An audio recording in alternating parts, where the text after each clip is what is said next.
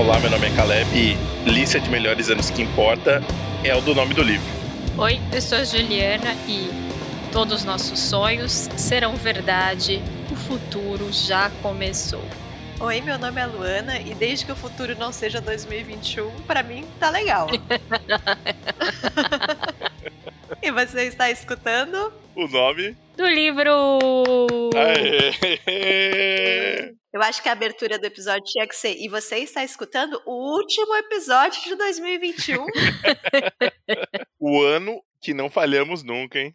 O ano que pensamos que não iria acabar. Ó, é, o ruim de gravar com uma certa antecedência é que a gente tem um medo, né, de que isso não aconteça, né? A gente tá falando de coisas muito fortes, né? Pode piorar, né? É, assim, sai, não, não, judeia de piorar, mas assim, é do tipo, Será que não acaba, cara? Não sei. Será que tem parte 2 aí? Não sei. Será que volta pra 2020? No bug do milênio. No bug do milênio. Bug da pandemia.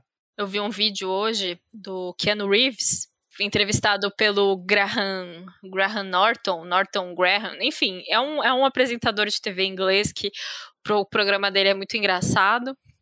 E aí o Keanu Reeves estava contando, né, que ele falou, meu, o, o, o, enfim, eu vou dar spoiler mesmo, foda-se. Ele falou assim, é um filme ruim, é um filme ruim. O Graham Norton lá falou assim, pera, mas como é que você tá nesse Matrix, Matrix novo se você morreu? Aí o Keanu Reeves falou assim, ah, então, eu recebi lá a, a, a uma ligação da Lana Wachowska, Wachowska ou Wachowski, enfim, não sei o sobrenome, é, perguntando se eu não queria fazer parte do novo Matrix. E aí, aí, aí eu disse para ela: Pera, mas eu não tô morto? E aí ela me respondeu: Está? Então, pode ser que isso aconteça novamente aí com 2021.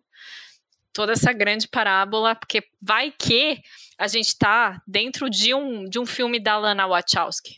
Pô, Juliana, agora você me deixou preocupada. Ou dentro do Feitiço do Tempo, né? Grande clássico aí da nossa infância. Exatamente. Ou dentro da Invenção de Morel, porque a Invenção de Morel, o livro já citado aqui no, neste podcast, as projeções que ficavam repetindo os dias indefinitivamente não sabiam que estavam repetindo. É tudo um simulacro. Será? Porque pelo menos no Feitiço do Tempo o cara lá tinha uma certa noção, né? Podia avançar nas lições de piano. Agora, e nós? Será que a gente já não gravou esse episódio de melhores leituras aqui 15 vezes? Não, não sabemos. Fica aí a questão aí para os ouvintes. Esse episódio aqui veio para a gente questionar a realidade e a sanidade mental depois de dois anos de peste. Mas eu também não entendi a Ju falando que Matrix é ruim. É, eu não entendi também. Eu, eu, o primeiro eu... é muito bom. Tá na moda falar que Matrix é ruim, mas Matrix o primeiro é maravilhoso. O primeiro, é o primeiro é, muito é bom. O segundo e o terceiro eu preferia esquecer. Ah. Mas tem Zion. Tem aquela rave lá naquela cidade maravilhosa. Vocês não queriam morar em Zion? Eu queria. Não, não esquecer mesmo. Pô, eles têm uns robôs, Juliana. Eles lutam com uns robôs. Não, cara. vira uma coisa meio messiânica, meio religiosa. Esquecer é muito forte. É ruim. Mas ele é o escolhido, Juliana. Já era religioso desde o início. Essa sua negativa pela, pela religião é sempre um problema, viu, Juliana? A roupa do Neil, ela vai ficando cada vez mais assim. No último episódio, ele tá de batina e ele morre meio que crucificado. Não, gente, pelo amor de Deus, vamos melhorar aí essas. Essa, essa. Ah, não, gente, por favor. Juliana, eu vou defender aqui o 2 e o 3, viu? Eu vou defender. Tem aqueles gêmeos de dreadlock. É ruim, é ruim, cara. Cê, não, você não vai defender. Eu queria, eu queria dizer que o Caleb tá falando isso, mas ele tá mentindo, porque ele reassistiu recentemente e falou: É, Juliana, realmente não é bom realmente não é bom. Ele falou isso para mim. Enfim, a hipocrisia, né? Exatamente. Eu só queria dizer isso. Não lembro, não lembro disso. Eu, eu não, não, não, peraí. em minha defesa é, de fato, bem abaixo do primeiro. O primeiro eu reassisti faz pouco tempo. Mas você falou, acho que foram palavras fortes a sua, de, de preferir esquecer. Ah, não. É ruim, gente, é ruim. Pô, a primeira, a, a, primeira set que eu comprei foi o Nil, lá no, no, no, no na, na, nas bancas mesmo, foi o Nil, Juliana. Tem valor dois. afetivo, Jô. É. é ruim. Aceitem isso no seu coração. Mas, ó, será que até esse momento, quando a gente for gravar em janeiro, a gente já vai ter até um, um parecer do novo? Os trailers estão ótimos. Não precisava? Não precisava.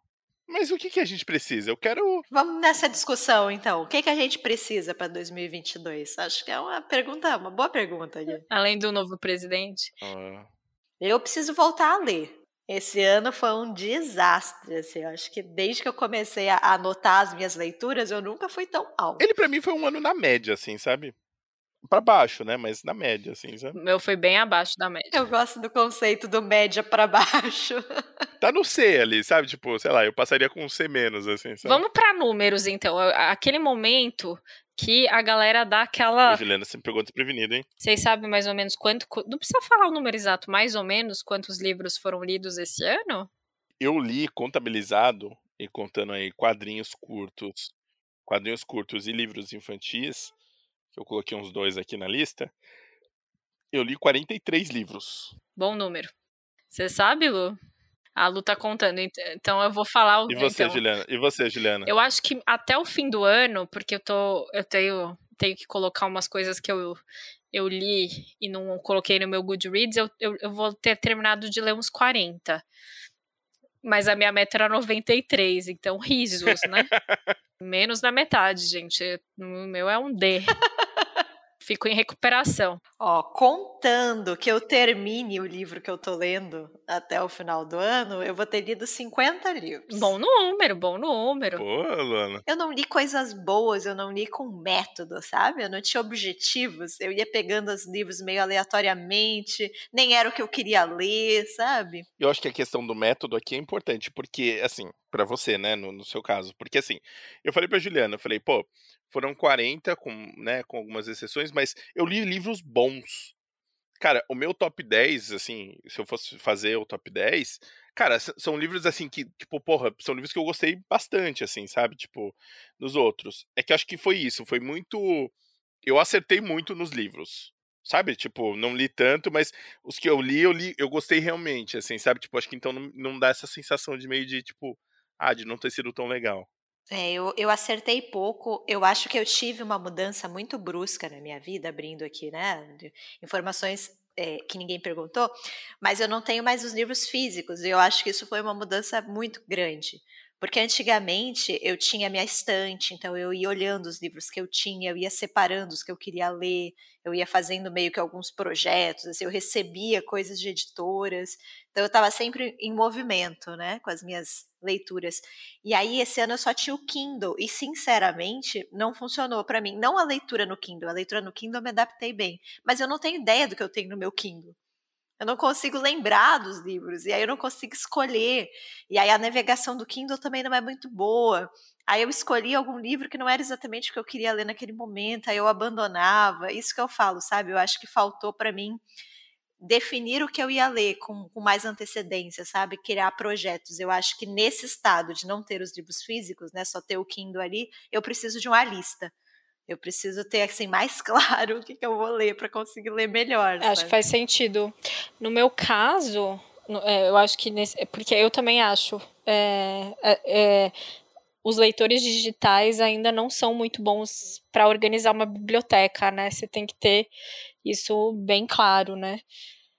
É, no meu caso, é, assim, eu li essa média aí que eu comentei, mas assim, eu consigo lembrar de meses inteiros que eu não abri um livro, assim.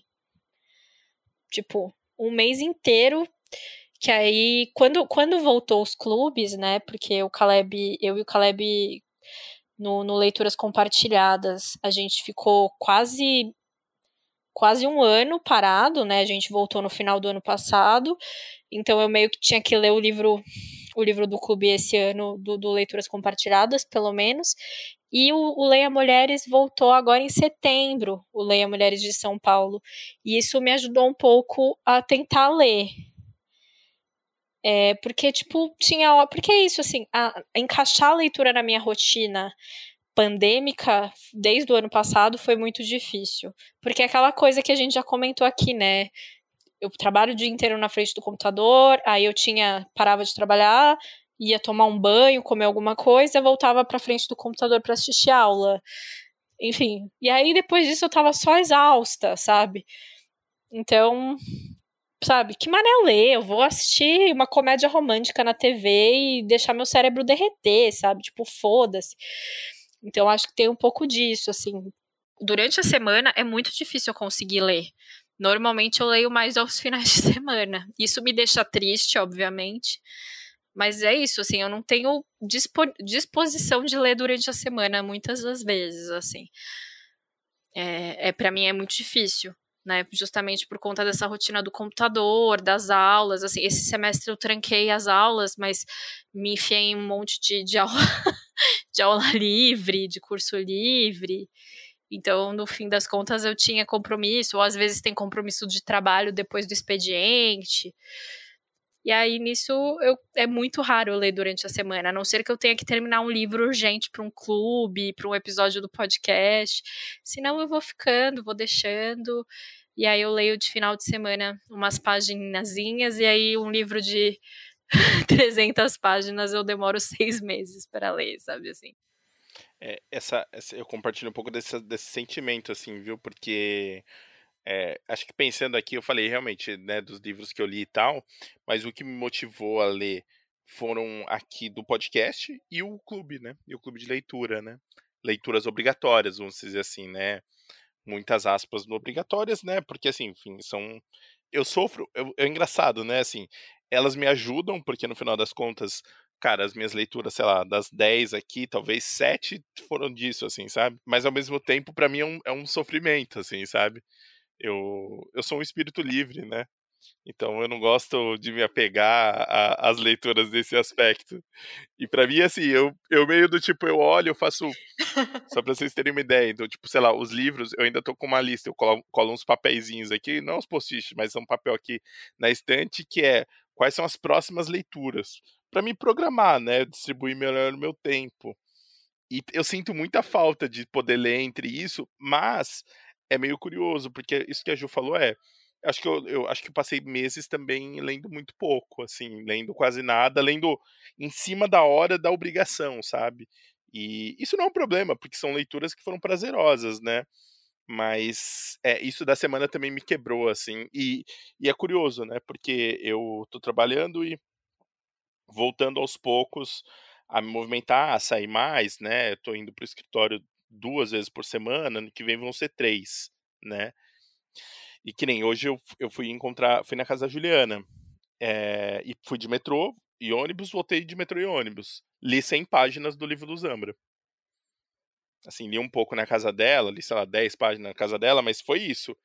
Mas aí é muito curioso, porque as pessoas, né, que falam, ah, e nem pensando em quantidade, tá, gente? Assim, a gente já, já, já falou algumas vezes aqui, mas assim, pensando no hábito de leitura, é isso. A leitura é um hábito e um hobby, ou enfim, em alguns casos não, mas como qualquer outro. Né? Assistir série, ouvir podcast, ouvir música, fazer alguma atividade, é, não fazer nada, enfim. É, e é isso. E é muito difícil, porque ela requer às vezes uma atenção que é difícil, né? É difícil realmente desligar a TV e, e colocar, escolher, né? É, no meu caso, nesse, nesse, nesse que eu falei que era, uma, era um tipo de leitura que, de momento que de leitura, era isso do metrô, né? Do ônibus, eventualmente, né? Mas, ao mesmo tempo, é, cara, eu tô com meu fone sempre, assim, sabe? Tipo, então é isso. Eu tenho que escolher desligar o podcast, desligar a música, desligar o rádio, sei lá o quê, e ler né? E, e, e, nesse, nesse ano, acho que definitivamente não foi a coisa que eu mais quis fazer por conta desse, desse cansaço, enfim, da, da pandemia e de tudo que está acontecendo. É, eu compartilho totalmente. Eu acho que a gente falou sobre isso, né, no, no episódio do final do ano passado.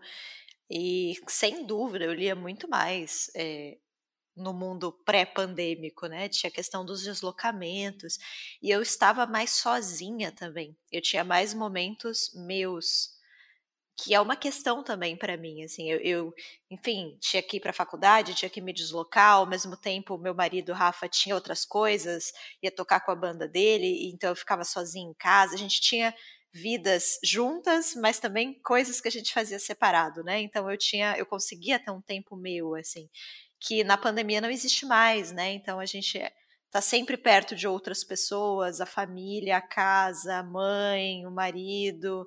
É difícil eu, eu tenho muita dificuldade nisso até hoje, eu consegui sair dali um tempo, né? E fazer uma coisa sozinha, estar sozinha. E eu, eu, eu sinto falta, assim, de ter um espaço mais meu, um momento mais solitário. É difícil, né? Eu acho que é exatamente isso que a Ju falou, né? A rotina.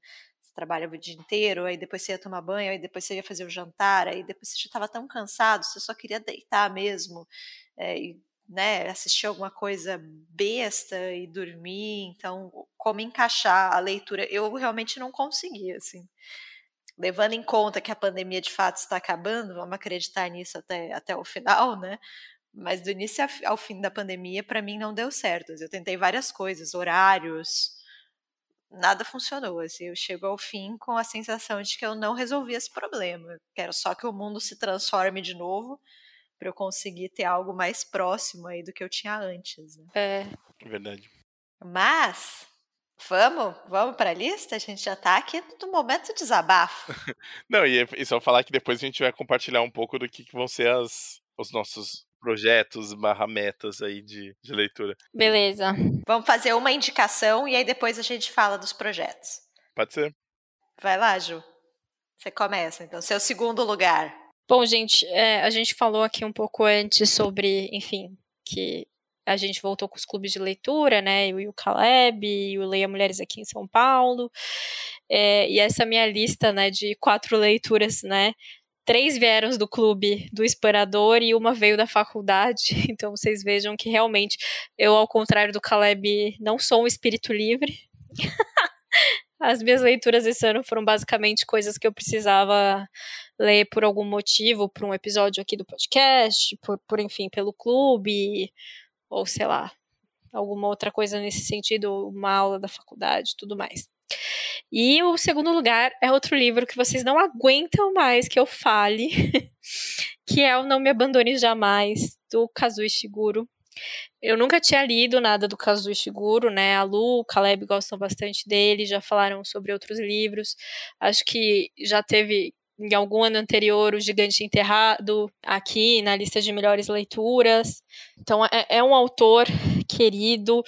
É, a gente pre prepara coisas sobre ele no futuro aí. Enfim, é um, é um, foi um livro que a gente escolheu aí pro, pro Leituras Compartilhadas. Eu já tinha assistido o filme, acho que eu já falei isso também mais de um milhão de vezes. É um filme de 2011, talvez, 12, enfim. E eu tinha assistido assim que lançou, então, e depois nunca mais reassisti. Eu lembro que eu tinha achado o filme triste toda a vida, enfim. E aí, eu, mas eu já sabia então alguns detalhes sobre o sobre o Não Me Abandone Jamais. E, e fui lendo, sabendo desses detalhes. E novamente, assim, eu acho que isso é o mais importante toda vez que a gente recomenda esse livro.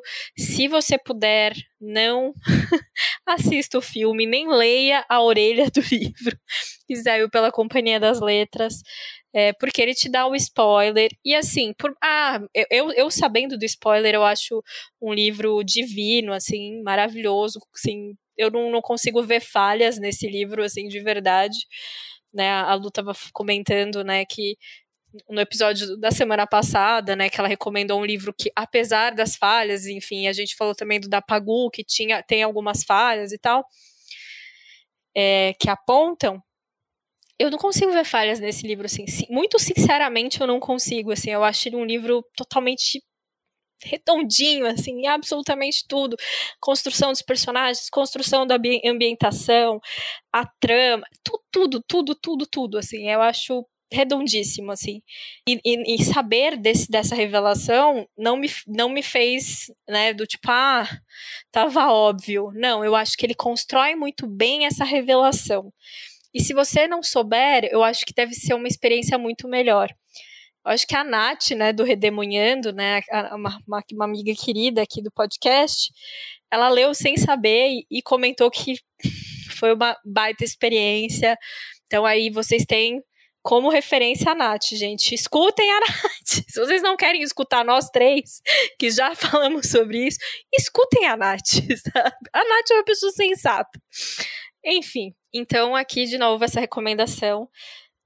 E eu vou ter que me, me plagiar de novo, porque eu acho que eu por assim, num lampejo de, de, genialidade que acontece uma vez a cada mil anos, eu consegui definir esse livro muito bem. Ele é um livro nublado, gente. Ele tem essa, é, essa atmosfera, sabe? Então ele, ele é ele é denso, ele é triste, mas ele é muito bonito. Ele é muito bonito, sabe? Ele é é sério, assim, eu não consigo dizer, ser muito eloquente quando eu falo desse livro, assim, porque ele me tocou profundamente é, com a história, né? Nós temos aí os três amigos, que eu já esqueci o nome de todos eles, alguém me ajuda? Eu sei que tem o Tommy, a Ruth. Kate H. A Kate é a narradora, certo? Certo. Exato, a Kate que narra. A Ruth é a amiga que é a amiga peronomútil, perosi, peroquenô, perosi, peroquenô. É uma personagem extremamente densa. Você vai amar e vai odiar essa mulher, né? Mas é narrado pela Kate, que, enfim, os, esses três personagens, eles viveram numa escola, né, num, num, internato, não é bem uma escola, né, enfim, é uma instituição, você não sabe muito bem o que, que é aquilo, enfim, mas você sabe que eles são meio que órfãos e tal. E eles crescem juntos. E, e depois eles meio que. O trabalho da Kate é ser cuidadora. Mas o que é ser cuidadora? Cuidadora do quê? Né? Enfim, não vou dar mais spoilers aqui, mas ela vai então fazer essa lembrança, ela traz essas lembranças ali dessa época que eles viveram no instituto, quando eles se conheceram, quando né, adolescência, então tem toda essa questão do, dos hormônios e do, dos primeiros amores e das dúvidas, enfim, tem todas essas questões. Mas é isso, é um livro que ela narra de uma forma melancólica e ao mesmo tempo nostálgica, né? E é muito bonito, de novo, gente. É muito bonito. É isso. Tô, toda a minha eloquência para falar que é um livro nublado, eu gastei. E agora eu só posso dizer isso, gente. É um livro muito bonito que eu recomendo fortemente que vocês leiam esse livro. Se deem essa experiência de presente em 2022, quem não se deu ainda, porque é uma é uma experiência, assim, de verdade. Ele a criação, esses personagens eles vão ficar com você por muito tempo. Você vai ficar, meu Deus, por que, que eles não fizeram isso? Ah, sabe? Você você se envolve com os personagens, sabe? Você você quer que aquilo dê certo de alguma forma. E, enfim, eu, eu acho que é isso, assim, ele, o, o Ishiguro, ele consegue criar personagens de uma forma tão sabe, tão, tão bem feita que, que você você se envolve assim genuinamente com todos os personagens de alguma forma. Então você vai querer bater em um e você vai querer, sabe, pegar o outro no colo e falar, tá tudo bem. Enfim, sabe, é isso, assim, é um, é um é livro que, que te dá essa te dá esse esse, esse nível de, de sensações, assim. Então, mais uma vez aqui eu falando desse livro, Fica aqui minha recomendação de não me abandone jamais do Kazuo Ishiguro. Tenho que dizer que eu não coloquei ele na minha lista porque eu vi que estava na lista da Juliana. Só por isso. Ele entraria nesse top 4 com certeza, assim. Foi uma leitura impressionante, impressionante. E só reforçar, só uma, comentar uma coisa que eu tinha visto o filme, né? Então, um pouco disso da experiência que está na, na, na, na, orelha do livro, que eu acho que não devia estar, tá, é, que a Ju falou do tipo, né, ler sem, sem a orelha, é a mesma coisa do filme, se puder, o filme é mais antigo, então mais difícil do que pegar o livro na mão e não ler a orelha, mas... É, assiste o filme depois, eu nem sei onde, se tem em algum lugar fácil de achar, mas se tiver, assiste depois de ler o livro. Também não sei, mas não vou incentivar. Eu sei, não tem lugar nenhum. Eu, eu sou muito apaixonada por esse livro e a Ju e o Caleb colocaram né, no Leituras Compartilhadas. Eu estava com minha, meu ano caótico de leituras, não consegui participar de nenhum encontro. E eu fiquei com vontade, né, de reler, vendo todo mundo falando, fiquei empolgada, pensei, não, vamos pelo menos assistir o filme, né, que aí pelo menos dá uma, um gostinho ali da história. É um filme bom, eu gosto do filme, apesar de ter assistido há bastante tempo, a minha lembrança dele é boa, assim. Mas não está disponível em lugar nenhum, assim, realmente o livro tá, o filme tá impossível, né? Tem que ser o livro mesmo. Mas é isso, assim, é um dos meus favoritos do, do Ishiguro. Eu nem sei se não é o meu favorito, Talvez eu tenha mudado aí ao longo dos anos. Eu acho lindo isso que a Jo falou de como ele constrói personagens, mas também acho muito bonito como ele constrói o universo onde se passa a história.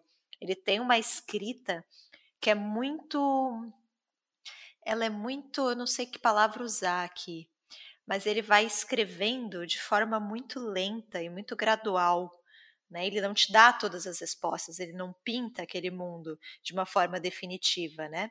Você vai demorando para entender o que está acontecendo. Né? Você está muito preso ali na perspectiva daqueles personagens. Então ninguém para para te contar quais são as regras daquele universo. Você sempre vai descobrindo e quando você descobre, eu acho que é sempre impactante assim, quando você tem esse desenho, quando você consegue ver o todo, para mim é sempre um choque e isso para mim é em todos os livros dele. Assim, eu acho uma, uma escrita maravilhosa, como é uma escrita muito trabalhada, mas muito com o tempo dela. Assim, você tem que realmente. Algumas pessoas falam que é um livro mais lento, né? E, e eu concordo. Eu acho que sim. Eu acho que é um livro que você precisa mergulhar mesmo e ter calma porque você vai demorar para entender o que está acontecendo. E isso é uma qualidade, isso é maravilhoso, assim. E muito do Ishiguro, eu acho uma característica muito dele. É, é bem isso, ele é um livro imersivo mesmo, né? Ele, ele te faz entrar nisso, assim, e, é muito engraçado, porque ele vai, ele revela um pouquinho, aí você fala, tá, pera, volta, o que, que, você quis dizer? E aí ele já muda de assunto e só vai retomar ali na frente, e ele não tá te enrolando, né? Porque era assim que os personagens iam, iam descobrindo o que estava acontecendo, né? Então ele não tá te enrolando, ele tá realmente mostrando a visão daqueles personagens, né, da vida deles, das descobertas que ele vai fazendo, eu acho sensacional.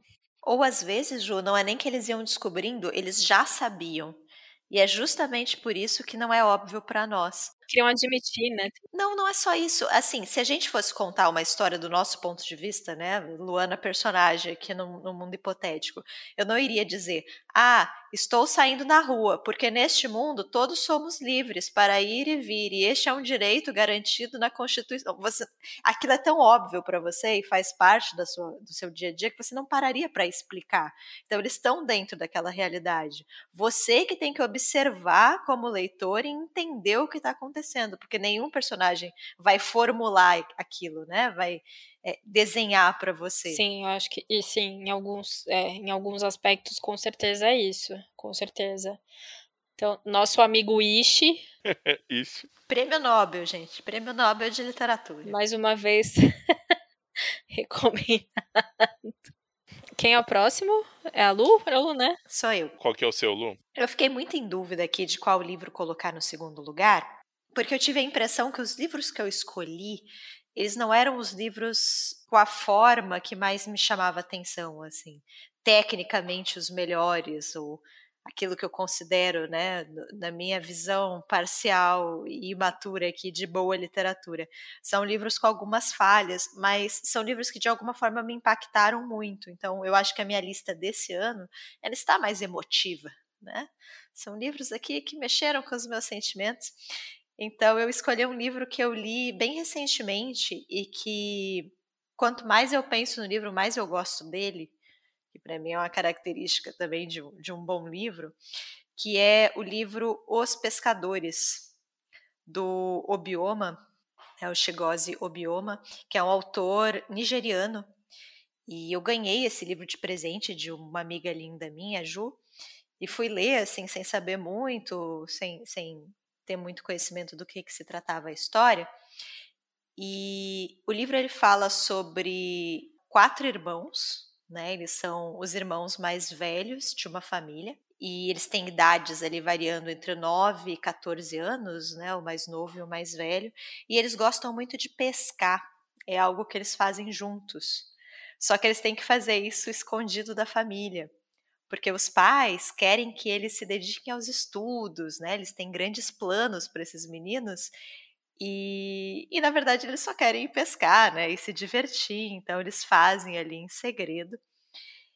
E tem uma história também que o rio onde eles vão pescar é um rio amaldiçoado, coisas muito ruins acontecem naquele rio, mas mesmo assim eles vão. E um dia, quando eles estão voltando de uma das pescarias, eles encontram um louco né? É assim que ele é designado no livro, que é um personagem conhecido ali naquela cidade, um, um homem que, que eles atribuem ali uma certa loucura, que vive em situação de rua, um personagem meio estranho, e que ele é conhecido por fazer profecias. Então, do nada, ele aborda uma pessoa na rua e fala algo terrível que vai acontecer com essa pessoa. E aí ele faz isso com um dos irmãos, né, com, com o irmão mais velho, e fala para ele que ele vai ser morto. Em breve vai ser morto por um pescador. E aí esse irmão mais velho, ele chega à conclusão de que esse pescador, né, da profecia, é um dos irmãos. Então ele começa a acreditar que ele vai ser morto por um dos irmãos e, e a gente vai acompanhando esse personagem se degradando, assim, ele, ele vai se destruindo porque ele não consegue mais ter paz, né? Sabendo que ele vai morrer em breve, que um dos irmãos vai matar ele, pelo menos na, na crença dele, né? Por mais que os irmãos digam que aquilo jamais aconteceria, que ele é uma pessoa muito amada, ele não consegue deixar de pensar nisso, né? De entrar nesse espiral de loucura. Então a gente vai vendo ele perdendo a saúde, a sanidade mesmo, né? Por conta dessa profecia. E aí eu fiquei pensando, por que, que eu gostei tanto desse livro? E eu acho que ele tem várias coisas aqui que me chamam a atenção. Primeiro, o tema da profecia, que é um tema que eu gosto muito, né? Esses temas de oráculos. De, já que a gente citou Matrix, né? Desde que eu vi o Neo derrubando aquele vaso na casa do oráculo em Matrix, eu acho que é um tema que, que me chama muita atenção, né? Essa questão de o quanto que as profecias dizem o que vai acontecer, ou então o quanto que a gente torna a profecia possível, né, a partir do momento que a gente conhece o que vai acontecer. E, e eu quero fazer uma revelação aqui nesse podcast, eu não quero ser julgada por isso, eu não quero que isso seja usado contra mim no futuro. Vou falar aqui, estou abrindo meu coração nesse clima de final de ano. Uma das minhas histórias favoritas da vida é Édipo Rei, e eu sou muito fascinada por Édipo Rei, assim, eu acho a história incrível, que é essa tragédia né, grega, antiga, revisitada por muitos autores, mas a mais famosa é a, a, a do Sófocles, né, a versão do Sófocles, desse rei que cumpre uma profecia sem saber, um, é, uma predição sobre a sua vida. E, eu acho esse tema, né, essa tragédia de você não ser capaz de, de mudar o seu destino, né, de ter forças muito acima de você que interferem na sua vida, eu acho muito fascinante. Mas tanto no Édipo quanto no próprio Os Pescadores, o, a tragédia maior não é exatamente o destino horrível, né? É o conhecimento. É você saber que aquilo vai acontecer. E o fato da tragédia humana ser o conhecimento, né? Isso ser a causa da perdição humana, eu acho uma ideia muito bonita, assim, muito forte. Então é um livro que me chamou muita atenção por isso também, por toda essa questão da profecia e por de certa forma, pelo menos para mim, eu não sei se houve essa essa esse vínculo né, deliberado do autor intencional, mas para mim revisitou muito essa ideia de, do Édipo Rei, assim, numa outra roupagem, numa outra cultura, mas também com essa ideia né, dessa espécie de maldição e desse destino que precisa se cumprir. E tem uma coisa no livro também que eu adorei e que eu gosto muito em literatura, que é você tem essa trama ali dessa família, mas ao mesmo tempo você tem a história do país ali sendo contada. Então é um livro que se passa na década de 90. O, o tempo todo a gente vai tendo notícias ali de ditadura, de, de eleições, de presidente. Então aquilo tem um contexto ali que é muito fascinante, que é muito rico.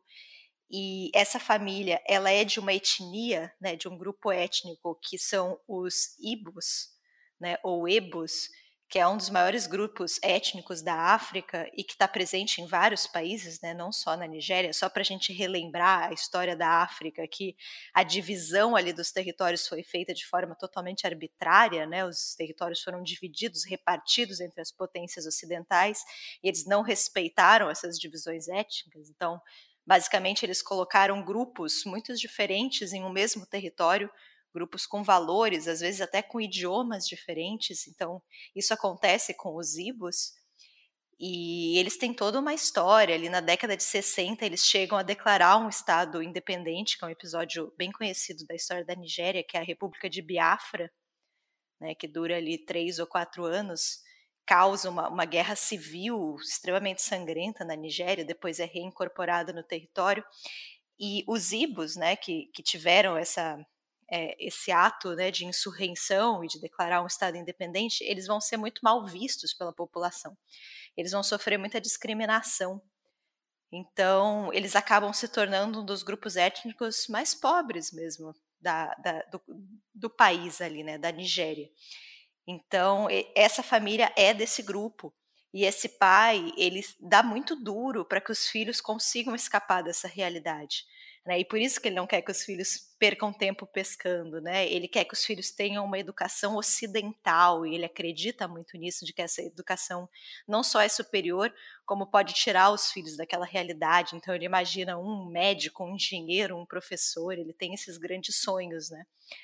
Mas existe essa força superior, né? Esse, esse tal desse destino que acaba interferindo na vida desses personagens e essa ideia, né, de especificamente num país como a Nigéria, de algo superior e externo que influencia na vida daquelas pessoas e essas pessoas não têm nenhum controle, eu acho também que é uma ideia forte. E é um livro, agora eu vou tomar aqui um pouco o lugar de fala do Caleb, é um livro que fala de futebol. E eu gostei muito da parte do futebol, né? Porque um dos marcos temporais do livro é o Dream Team de 96, quando a Nigéria tem um, um time é, que faz história ali e que ganha o ouro na Olimpíada de Atlanta. Inclusive, vencendo o Brasil na semifinal. Né? Eles jogam com o Brasil. Canu. Canu, exatamente. O Brasil, faltando 20 minutos para acabar o jogo, está vencendo de 3 a 1. A Nigéria consegue empatar, leva para prorrogação e aí o Canu faz o gol da vitória, 4 a 3. E a Nigéria vai para a final e aí vence a Argentina e ganha. É o primeiro país africano a ganhar o ouro olímpico no futebol. E assim, é um evento que para eles tem um impacto, tem uma importância, porque é isso, é um país que está destruído. Estão tendo manifestações sangrentas nas ruas, esses, esses embates entre grupos étnicos, e aí tem um, um, golpe militar e um governo militar, e eles prometem uma eleição que não acontece. Então, assim, é um país que vem de um cansaço e de um desgaste, e que de repente tem essa competição. Né? E de repente a Nigéria está nos noticiários do mundo inteiro com uma conquista. E eu, eu, comecei a pesquisar coisas sobre esse jogo, e aí eu vi uma entrevista, agora eu não lembro se foi com o Canu, talvez tenha sido, né? E alguém perguntou assim sobre o jogo do Brasil. Vocês pensaram em algum momento em desistir? Já estava 3 a 1 né, o jogo contra a seleção brasileira. Já tinha Roberto Carlos, já tinha Ronaldo, já era um time ali que queria vencer a Copa do Mundo em breve, né? E aí ele responde assim: Nós somos africanos, a gente não desiste nunca, sabe? E, e, por mais piegas que isso possa parecer, você falar isso naquele momento histórico tem uma importância tremenda para aquela população né? Você vê ali a sua bandeira, o seu país. Então, assim, eu, eu gosto, não, não é o livro, obviamente não é sobre isso, são pequenos lampejos assim que vai aparecendo sobre, sobre essa conquista, mas eu gostei muito, assim, eu acho eu acho muito bonito quando a gente entende a importância de certas conquistas para a história de um país, sabe? E aí mostra essa seleção voltando para a Nigéria e ela sendo recebida em Lagos, né, pela população, assim, é, é, muito legal. É, inclusive, Caleb, eu fui, estava pesquisando sobre coisas sobre o Canu. O Canu foi roubado, foi assaltado e levaram a medalha dele. Porra! Nossa, que triste, cara. Ele não tem mais a medalha. Eu fiquei chateadíssima com essa informação, que não tem nada a ver com o livro, gente. Cadê o Comitê Olímpico? Para dar uma nova medalha, né? Pois é, para dar uma nova, né? Eu acho que sim, acho que, que merecia. Porra.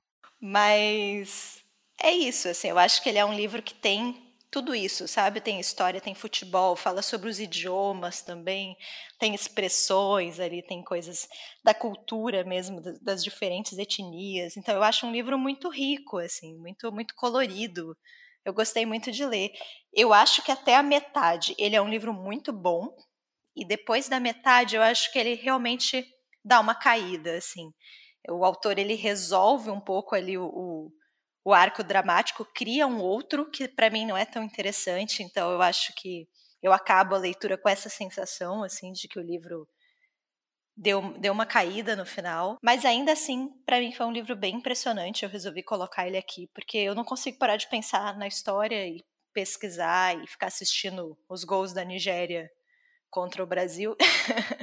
Acho que livros que me deixam obsessiva são livros que, que precisam estar aqui nessa lista. E esse livro também acho que vale a pena falar, é o livro de estreia do autor, também é um autor jovem, e ele já foi indicado para o Man Booker Prize, então ele ganhou muita visibilidade por conta disso. Né? O livro é de 2015, sai aqui no Brasil em 2016, foi publicado pela Globo, né? E fica aqui a recomendação. Achei um livro realmente muito vibrante, assim, muito, muito muito gostoso de ler, assim, e os personagens também muito bons. Então, essa é a minha recomendação, Os Pescadores do Chigose Obioma. Eu lembro que eu sempre quis ter a camiseta da Nigéria. Que é uma das mais bonitas. É, eu, essa e a de Camarões eu acho. Nossa, tinha uma, tinha uma antiga de Camarões, que é essa do ano 2000, acho que 2000 e pouco, assim, que é, ela é toda verde, né, um, aquele verde bonito, e tem um leão, assim, sabe, tipo um, assim, sabe? Tipo, meio de lado, assim, sabe? Puta. Sério, eu sempre achei incrível. E a Nigéria, na Copa de 98, tinha uns uniformes muito diferentes, assim, e tinha um jogador que eu achava. Não era o Canu, né? Era o JJ Okocha, que eu, puta, cara, é um dos meus jogadores na juventude favorito. Eu lembro de você na última. Na, acho que foi na última Copa, falando da, das camisetas da Nigéria. Não, eu acho, puta, eu acho lindo, assim. Eles fizeram porque assim, é um problema, óbvio, né? Nossa, é um problema, né? Mas assim, é, a Nike, a, a, a, eles querem fazer um padrão. E aí eles fazem a mesma camiseta para todos os times, né? E, e na, na Copa passada, o uniforme da, da Nigéria foi desenhado diferente.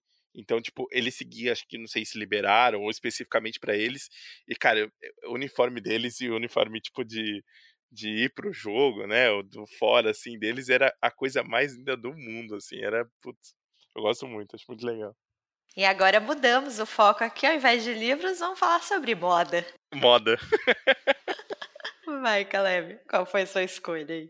Ó, a minha escolha foi também, enfim, pelos mesmos motivos que a gente já citou, eu, um, um jeito de eu, de eu, da Luana não, não deixar de ser minha amiga porque a vegetariana não vai estar nesse top 4 aqui, quebrando a tradição do podcast.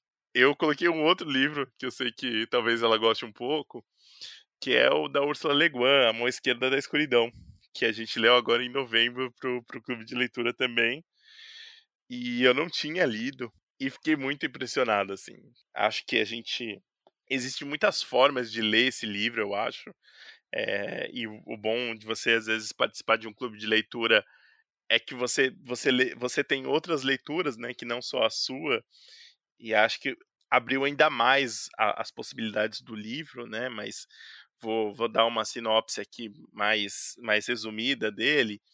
É, tem esse, esse personagem, né, que, que ele é espécie de uma ONU, só que de Federação do Comércio, né? E ele chega. E aí a função dele, qual que é o lance dele? O lance dele é ele chegar nos planetas e falar assim, gente, se vocês virem para a Federação do Comércio aqui vai ser legal, hein?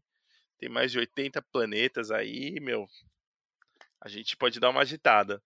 Só que, imagina você tá no seu planeta e chega um extraterrestre, porque no final das contas o Guilherme, apesar de, né, ser familiar pra gente, assim como um pouco, um pouco do, das pessoas do planeta inverno, é, ele é um extraterrestre, né? E difícil. E as pessoas sempre ficam meio desconfiadas. Então ele chega né, nesse planeta, planeta inverno. Então vocês imaginam que deve ser um planeta super gostoso pra, pra gente aqui que mora dentro dos trópicos, né? Abaixo dos trópicos. É, e aí o que acontece? Tem esse personagem, ele chega nesse lugar. É, que tem um reino, tem divisões, tem questões políticas, mas uma das que, questões e o, o GNI ele precisa estudar para chegar nesses planetas, porque tem a ver com a cultura, né, enfim, é, desses novos lugares. Uma das coisas que acho que talvez chama atenção é, desse planeta é, é, muito uma questão do gênero, né? É, eles têm uma espécie de. Eles não têm um gênero definido como a gente tem aqui na Terra. Então eles têm meio que um gênero fluido e tem, tem uma explicação, principalmente para quando é, tem uma palavra que vem, eu não vou, vou conseguir falar, mas é uma ideia de que eu, eu, lembro da Lu falando isso, de que a gente é muito guiado por essa binaridade, né? Pelo, pelo, por ter sempre uma coisa ou outra, né? Dessa dualidade, na verdade, né? E lá não tem, então, para o Guiné é muito estranho, né? E lá o Guiné vai, vai ter contato, né? Por esse, como se fosse um primeiro secretário ali, um conselheiro, né? Que é o Straven.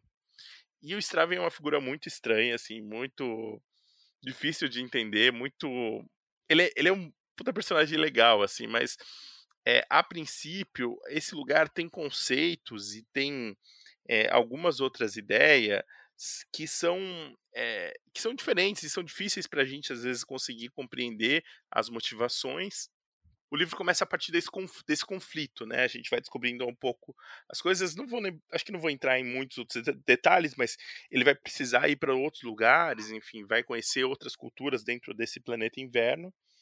É, o rei, nesse caso aqui, né? Para quem o Straven trabalha, é meio maluco, né? E tal.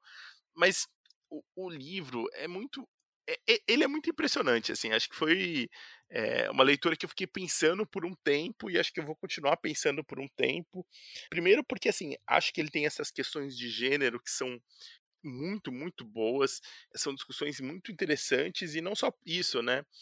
Ela faz isso, né? A Úrsula faz isso usando um personagem que é um homem. Então ele fala, ele dá umas escorregadas uma vez que acho que talvez hoje em dia a gente fala, oh, mas ele acha isso, mas é, é o personagem, né? É, é, é a impressão dele. É, num planeta que ela não se preocupa muito em construir, nossa, super carro ou na, as coisas existem de uma, forma muito semelhante à evolução do que teve na Terra. Tem uma explicação meio lógica até da, da, da que ela utiliza para falar de outros planetas.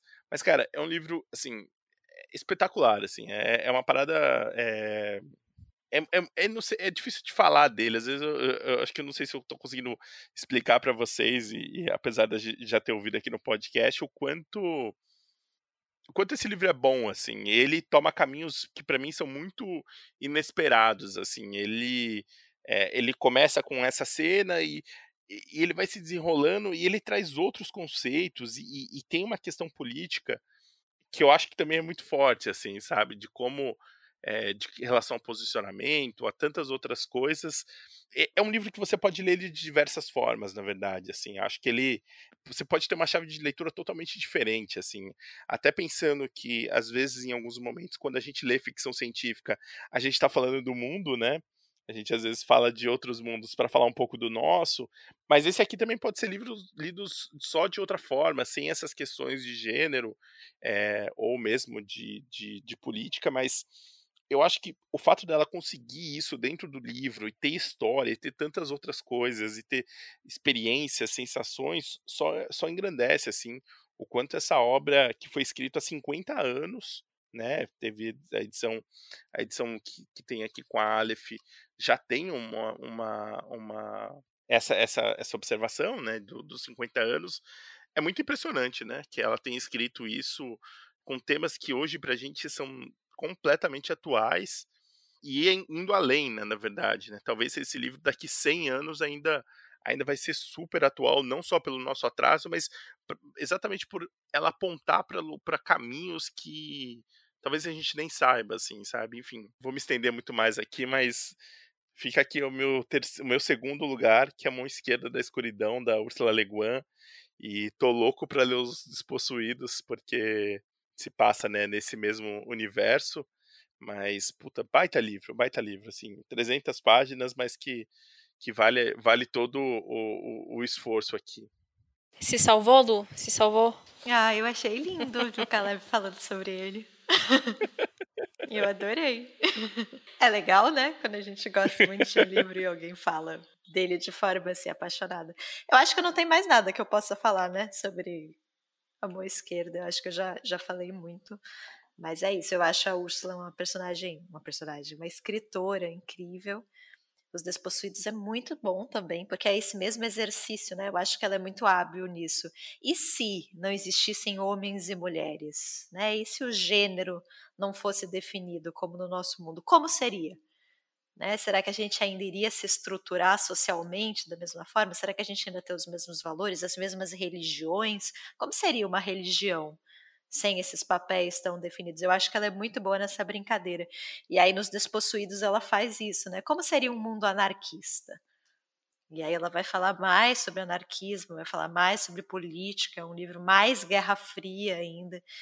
Então eu acho que ela, esse exercício que eu acho que é o mais encantador na ficção científica, eu acho que ela faz de maneira brilhante, assim. Então, é um livro lindo. Tem toda essa questão do gênero que, que o Caleb colocou, e eu concordo com ele, assim, eu acho que o Straven, cara, é um personagem muito bom. Assim, ele é um dos melhores personagens mais bem construídos que eu já vi, como a gente vai entendendo ele aos poucos, né, e ele vai se revelando, e a gente não sabe exatamente o que, que esse alienígena quer, quais são as intenções dele, e ele, no fim, ele é um personagem muito bonito, né, ele tem valores assim que são muito belos. Então, é um dos meus personagens favoritos e uma das minhas histórias de amor favoritas. Eu acho que no fim é isso, né? O livro é uma, uma grande história de amor. Meio diferente, um amor meio diferente, um romance meio inusitado, mas muito bonito, assim, que me toca profundamente pausa para os comerciais. vamos falar de, de, projetos? vamos falar de futuro?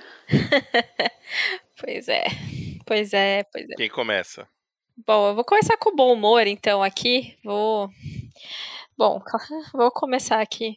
Não, então, eu vou começar com uma, primeiro com uma anedota. e aí eu passo pra meta, né? Um dia desses. Acho que tem uma, uma, uma semana passada, eu acho eu tava me ajeitando que eu ia passar o fim de semana na casa do Caleb. E eu, nisso, assim, eu tava fazendo isso e arrumando os livros e tal, porque, enfim, ia limpar aqui o quarto e tal. E aí eu comecei a colocar numa bolsa todos os livros que eu preciso, por conta de clube e, e, e podcast e tudo mais, porque mesmo de férias, caros colegas, a gente já está se programando para o ano que vem aqui. Então, né, tem as obrigações aqui do, do podcast. E, e, e, coisas que eu comecei a ler e não terminei, né? Porque, enfim, tem algumas coisas que eu quero terminar de ler e tal, tipo o livro do Zambra e tal. E eu fui colocando nessa sacola. E aí, eu, eu falei, coisas que eu quero terminar de ler, é, ler agora, de agora em dezembro até o fim de janeiro. E aí eu fiz uma conta meio por cima e são 15 livros. Então vocês já podem rir da, da minha iminente desgraça, que obviamente eu vou ler dois deles e vai ser isso aí. o resto eu só vou ficar chateada. Mas enfim, tá? É, é, é, já começa por aí. Esse é o, o, meu otimismo do que ano que vem vai ser diferente, porque botei numa sacola 15 livros. É uma sacola bem grande, tá, gente? Ela cabe bastante coisa, de fato. É a bolsa do gato Félix. É, a bolsa do gato Félix, exatamente. É uma eco bag bem espaçosa e coube os 15 livros aí. E, enfim, a minha. Eu não, não tenho nenhuma coisa do tipo, ah, quero ler mais tal autor ou tal ator, autora, ou, enfim, esse tipo de projeto eu não fiz, porque eu já tenho a minha meta, que é os 93 livros, que um dia eu chego lá, gente. Se não for 2022, vai ser 2023, e, enfim, eu vou insistir nisso aí. Quando, quando, quando eu, eu atingir essa, meta, eu vou fazer uma grande festa. Festa para os apoiadores aí que sempre torcem por mim, só que não. Eles gostam de rir da minha cara também, mas tá tudo bem, gente. É, é, esse é o esquema. Então é isso. Minha meta é só os, nove... só os 93 livros. E a sua, Caleb? Cara, depois dessa da Juliana, esses 15, eu falei pra ela, eu falei, Juliana, eu acredito em você. Apesar de, no outro episódio, ter comentado sobre, né, como os livros de 100 páginas não são a mesma coisa que os livros de 300 páginas. E é tudo livro grande, né, Caleb? É tudo livro grande. Eu, eu confesso que, assim, eu eu tenho muita dificuldade, assim, em seguir as, as, as metas aí, as, as, ah, do tipo de projeto, né? Eu tentei fazer o do Leia Mulheres há uns dois anos atrás, não consegui. Eu coloquei que do ano passado eu ia fazer voltar a ler o Neil Gaiman, não consegui. Então, eu, eu, eu tenho um, um certo histórico aí de fracasso, né, nessas tentativas. E, e eu confesso que eu pensei que eu realmente gostaria de, de pegar um autor, assim, e ler um pouco mais dele. Às vezes autor que eu já li, autor que eu não li. Mas eu fiquei, eu, eu fiquei inclinado a tentar de novo o Projeto Gamer. Mas eu tenho dois, dois ou três livros sobre a obra do Gaiman que eu confesso que eu queria ler é, o, o, os livros e ir conciliando.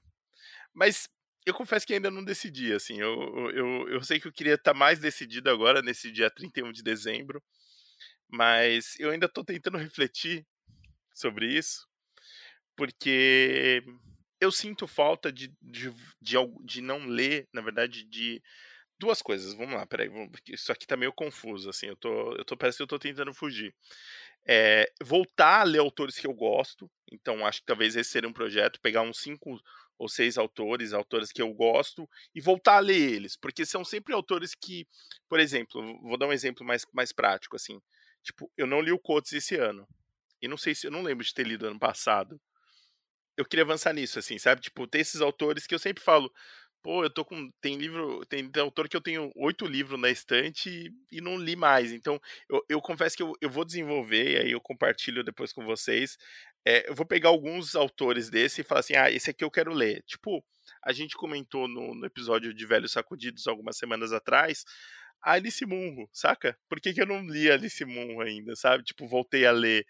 E, e eu confesso que isso me incomoda, assim, sabe? Tipo, então, e, esse vai ser um projeto talvez mais próximo, que é do tipo pegar alguns autores, sei lá, 10 autores. E aí falar assim, eu vou ler um livro desses autores. Pode ser que não seja exatamente aquele livro, pode ser que não funcione outro, mas essa é a ideia. Né? E uma outra coisa que eu queria fazer é, a Lu fazia isso dos, dos autores e dos países, é, das leituras, eu, eu queria, eu queria fazer aquele meu mapinha, sabe? Tipo, mapa mundi, do, do que, que eu já li. Não li no ano, porque daí vai ser muito. Cara, eu leio muito, é, infelizmente, língua inglesa, francesa, sabe? Tipo, não leio tanta variedade. Mas, como, como planejamento de leitura, eu queria fazer aquele mapinho do que eu já li. Pra ver o, o quanto que eu tô no, nesse mundo, assim, sabe? Tipo, então eu queria atualizar ele e ter uma, uma ideia de, de, de, ler os países não vai ser o, objeto, o objetivo do ano, mas assim, de tipo, pelo menos mapear algumas possibilidades de leitura. Não sei se faz sentido. Ou eu tô só viajando, mas assim, do tipo, sei lá, é, do Oman, que a gente que a Lu fala do Damas da Lua, mas assim, é, nesse sentido de, de, ter umas opções e falar assim, tá, mas será que eu tenho. E, e, e eu acho que vai ser legal para estimular pesquisa, sabe? Tipo, de descobrir autores e de ficar mais antenado, assim, sabe? Tipo, então, isso são esses dois, assim. Desconsidero do Gamer, já desisti do Gamer. Vão ser esses dois os projetos, assim. Eu vou montar esse meu mapa mundi, de, de, tipo de leitura no sentido de tipo ah eu, eu quero eu quero não, não vou conseguir isso porque é isso as leituras do clube do, do, do podcast elas elas tomam tempo né? Então é, quando a gente fala do, do, podcast é quando a gente faz o, o, nome do leitor alguma coisa nesse sentido a gente né, se compromete para ler. É, vai ser difícil mas eu quero ter um mapear e criar isso, assim, sabe? Tipo um banco de, de opções dos livros, dos autores e, e reencontrar um pouco olhando para as coisas que eu já li e fazer esse mapa e ler esses autores que eu, que eu gosto, eleger esses 10. Caramba, hein? Foi difícil, hein? Em desenvolvimento, né, Caleb? Em desenvolvimento, em desenvolvimento. Você foi falando enquanto estava formulando aqui. Eu estou um pouco perdida, reconheço aqui. É culpa do meu espírito livre. Eu já tinha pensado em outras coisas e eu eu tava com isso na cabeça, então desculpa, gente, eu mudo de ideia constantemente, por isso eu tenho dificuldade de fazer isso. Foi mal. Ai, ai. E você, Lu? Vocês estão com tempo? Porque assim, é... é eu já expliquei para vocês, né, que eu acho que faltou método no meu ano. Então, o que, que eu acho que vai me ajudar? Né? Como eu continuo com a realidade de só estou lendo no Kindle, é, eu resolvi fazer uma lista com todos os livros que eu vou ler ano que vem.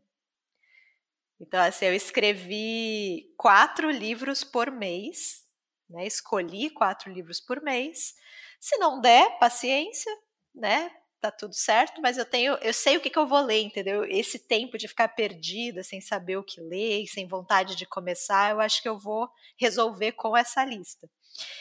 E foi muito divertido fazer. Eu gastei muitas horas do meu tempo livre. Poderia estar fazendo algo de útil para a sociedade? Poderia, né? Poderia estar contribuindo aqui com o futuro do Brasil, mas resolvi fazer uma lista que nem sei se vou conseguir cumprir. E assim, como boa virginiana que eu deveria ter sido, é uma lista cheia de regras. Né? Não é uma lista assim, só os livros que eu quero ler. Então, quais foram as minhas regras? Né? Primeiro, tem que ter e-book, obviamente, né? Eu tenho que ser capaz de ler. Segundo, dos quatro autores, tem que ser dois homens e duas mulheres. Então, já deixei isso na regra. tem que ter pelo menos um autor negro dos quatro. Um desses autores tem que ser brasileiro. Né? Então, vai ser um brasileiro por mês. E os demais países eu não posso repetir. Então, só tem um Estados Unidos, só tem um Inglaterra. Ao todo, ficaram 40 países diferentes. E a última regra: no mês, não pode repetir em um mesmo continente. Meu Deus! Então, se eu escolhi, se eu escolhi, sei lá, Argentina não pode ter Colômbia, entendeu? Tem que ser de continente, tem que ser países de continentes diferentes. É isso, gente. E as pequenas regras. Eu acho que eu só queria aquele movimento francês lá de literatura, que eu sempre esqueço o nome, que acha que as regras libertam. Olipô. É, que resolve fazer um, livro sem a letra E, né? Eu sou assim também. Eu acho que quanto mais regras, mais divertido é fazer. Eu tô muito curiosa para ver essa lista, Luana. Eu tô muito curiosa para ver. Vou compartilhar com vocês. Por favor. Pô, eu também quero ver, viu? Aí são 40 países, 12 brasileiros, né? Ficaram 24 mulheres e 24 homens. É quase um Tetris. É método. É muito. Eu, eu nunca fui boa em Tetris, então eu, eu já, eu, minha, minha cabeça já teria bugado aí. Deus amado. Eu tô fascinado, cara. Foi divertido, gente. Eu, assim, se vocês estão travados nas leituras, eu acho que esses projetos empolgam, sabe? Não sei se funciona para todo mundo. Para mim, funciona. Mas você sabe que eu falei isso do países, do outro, porque assim, eu tô dias pensando nisso, e é isso, é de tipo ter opções e, e, e você ver as possibilidades, né? Exatamente.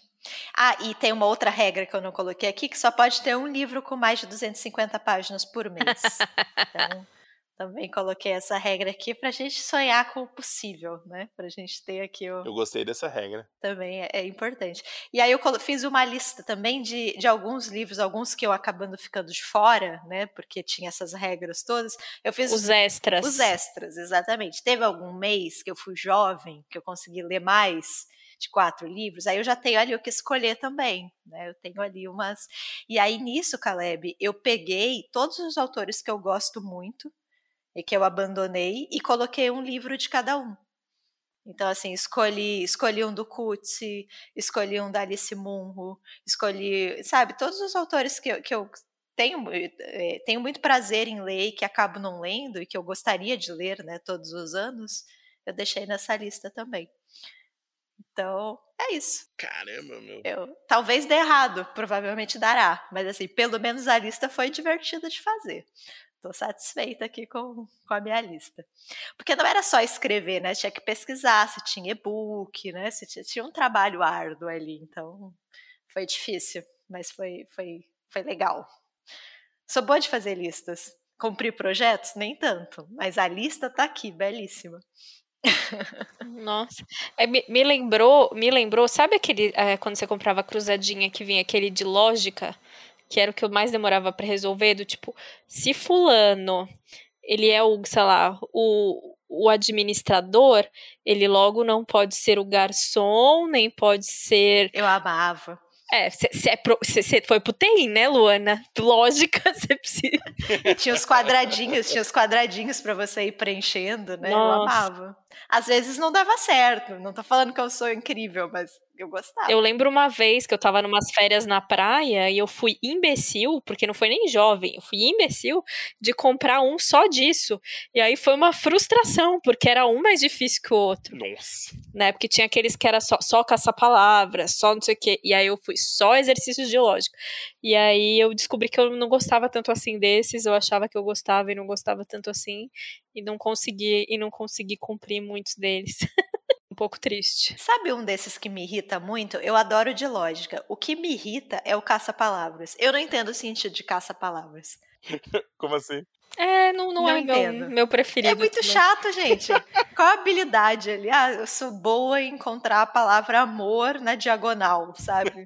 É, não era meu preferido também. Eu achava legal o caça-palavras.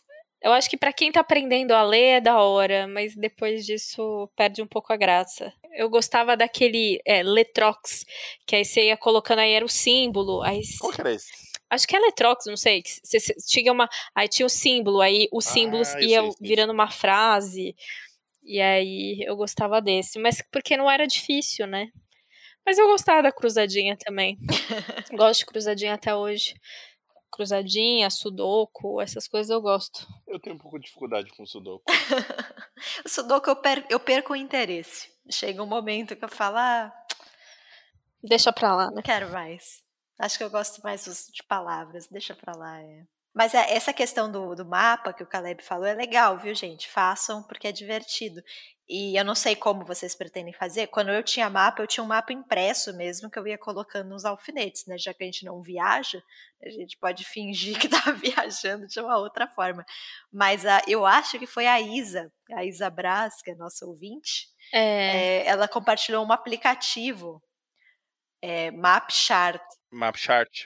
É, eu vi o dela também, eu vi. Então fica a dica que é, é legalzinho. Lá, lá tem as opções de você. Você monta como você quer colocar, o que, enfim, você meio transforma. Escolher assim, as sabe? cores, eu comecei a usar, achei divertido também, é legal. Mas façam esse exercício, eu acho, acho divertido ler países diferentes, assim. Acho que pode valer a pena, pode ser, pode ser. Eu acho que a gente tem que procurar alguma coisa, eu pelo menos, que me instigue de novo, sabe? Que dê uma motivação mesmo, né? Que me dê uma motivação, que me dê um objetivo e que ao mesmo tempo seja fácil. Assim, eu tentei não fazer algo muito impossível porque tá difícil, né? Porque tá difícil. Ô, Lu, desculpa, fácil. Você começou a explicar essa regra, eu falei assim, pô, já, já me perdi aqui, cara. Eu não ia conseguir. A não. lista é difícil, mas as leituras são fáceis. Sim, sim, verdade. Talvez é eu tenha verdade. recusado um ou outro autor que só tenha livro de 600 páginas. Talvez, porque eu pensei, não é o ano. Deixa pra 2023. Azar dele, né? Azar Azar dele. quem, perde, quem perde é ele. Não vai poder ser mencionado aqui no nome do livro. Que é, né, uma honraria máxima aqui do mundo da literatura. exatamente. Perdeu a oportunidade aí. É lógico, é lógico. É o que importa. Vamos voltar para as nossas listas, então, depois desse, Sim. Deste momento. dessa divulgação dos, das leituras futuras. Gente, agora rufem os tambores, né? Animação aqui, que é o livro mais importante do ano, a melhor leitura. Segura, segura essa peruca. Enfim. Vamos lá, Ju, qual que é o seu? Tô curiosa. Eu não sei se os ouvintes sabem, mas a gente nunca compartilha entre nós quais são as escolhas. Não. Não. Então a gente também não sabe. A gente tá descobrindo aqui em tempo de desenvolvimento. Exatamente. Bom, é, é, esse, esse livro, é mais um que veio do, do clube, né, do, do Espanador, né, do Leituras Compartilhadas, e eu tentei não falar muito, eu terminei de ler ele em... eu anotei até, porque foi um livro realmente marcante na minha vida, É, eu terminei ele de ler no dia 15 do 10, mas na verdade eu acho que ele era o livro de setembro do clube.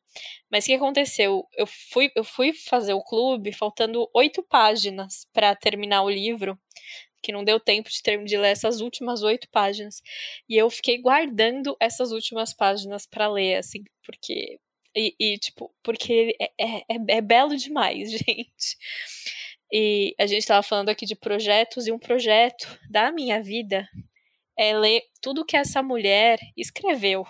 Lista de supermercado, manda, sei lá, bilhetinho na geladeira pro filho lavar a louça, eu também vou querer ler. Eu quero ler tudo que essa mulher escreveu. Que, enfim, é um Nobel que ainda não veio, mas vai vir.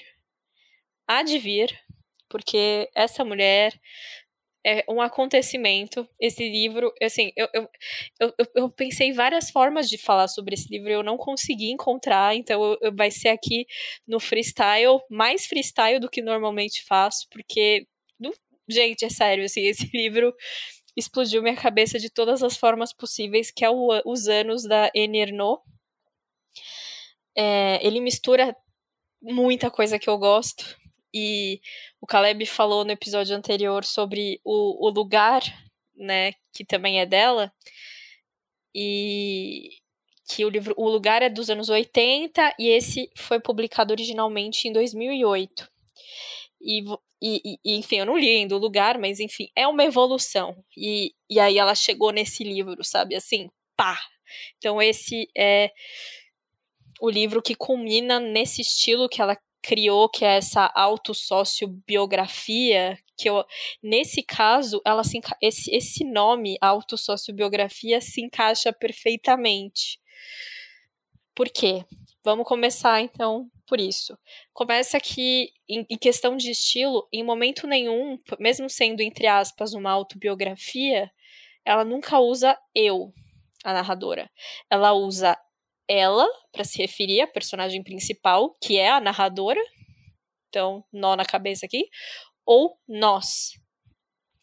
Porque ela tá falando de um tempo, ela tá falando de um povo, né? Ainda que seja um povo euro, europeu, eu tentei problematizar isso no clube, inclusive, mas as pessoas falaram: não importa, Juliana, o livro é bom demais, então não precisa problematizar isso que eu falei, será que se fosse um livro que tivesse essa, essa, essa ambição de falar, sei lá, sobre a história da América Latina ou da África, a gente teria esse mesmo interesse? Não importa, porque esse livro é muito bom.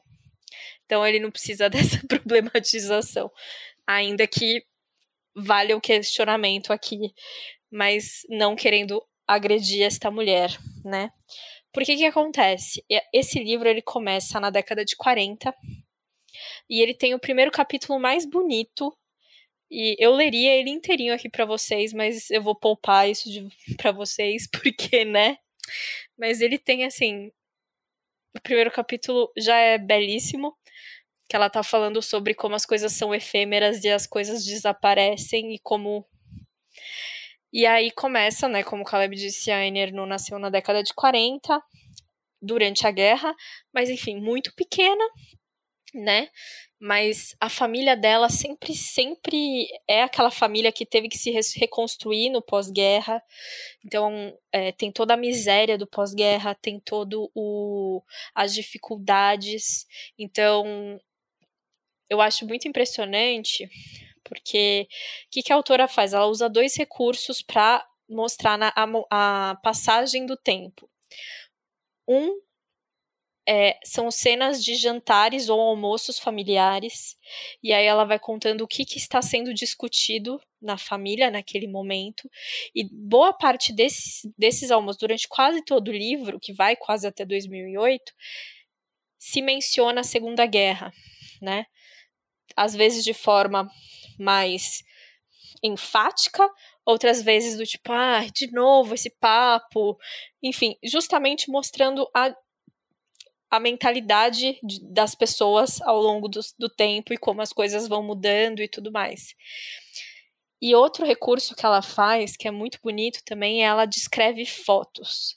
E são fotos dela, da própria Ernie.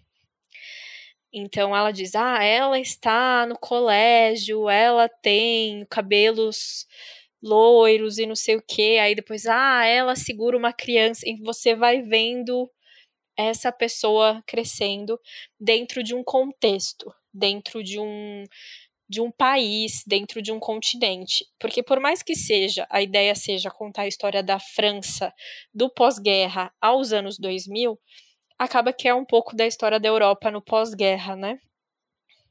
Tem muita coisa ali, né, que, que é semelhante tudo mais. Óbvio que em alguns momentos ela vai citando um político aqui, outro ali que é muito específico francês, mas assim, para quem aí já começa, para quem gosta de história, gente, prato cheio. Maravilhoso. ela descreve as coisas, ela descreve como é que era a, a, população na época. E tem uma coisa que eu comentei até no, no, no clube, porque ficou, eu, eu, lembro que eu fiquei muito impressionada, é, é da, persona, da, da, da autora, né, da narradora, ela perceber que ela não é especial, que ela é mediana, que ela é medíocre. Ela tá ali no meio, então ela não tem o pensamento sou foda, não sei o quê. Ela tem o pensamento, o pensamento médio da população. Então ela não é genial, ela não é incrível, ela não. E aí ela vai narrar qual é o pensamento médio daquela época, sabe? Eu achei isso sensacional, porque podia ser, né, um autoelogio eterno, sabe? Aquelas páginas, enfim. E não é, sabe? Ela vai mostrando como que é o pensamento médio de, daquele país que está passando por essa, né, passa por esse pós-guerra super difícil, com, enfim, o país destruído é, depois da ocupação, né, dos nazistas e como eles viram um país proletário que começa a avançar e começa a ter uma classe média, a sociedade do consumo vai entrando, e nisso entra essa questão da autossociobiografia, né? Ela vai falando, aí ela fala de maio de 68, e é muito interessante, porque em maio de 68 ela já é uma mulher casada.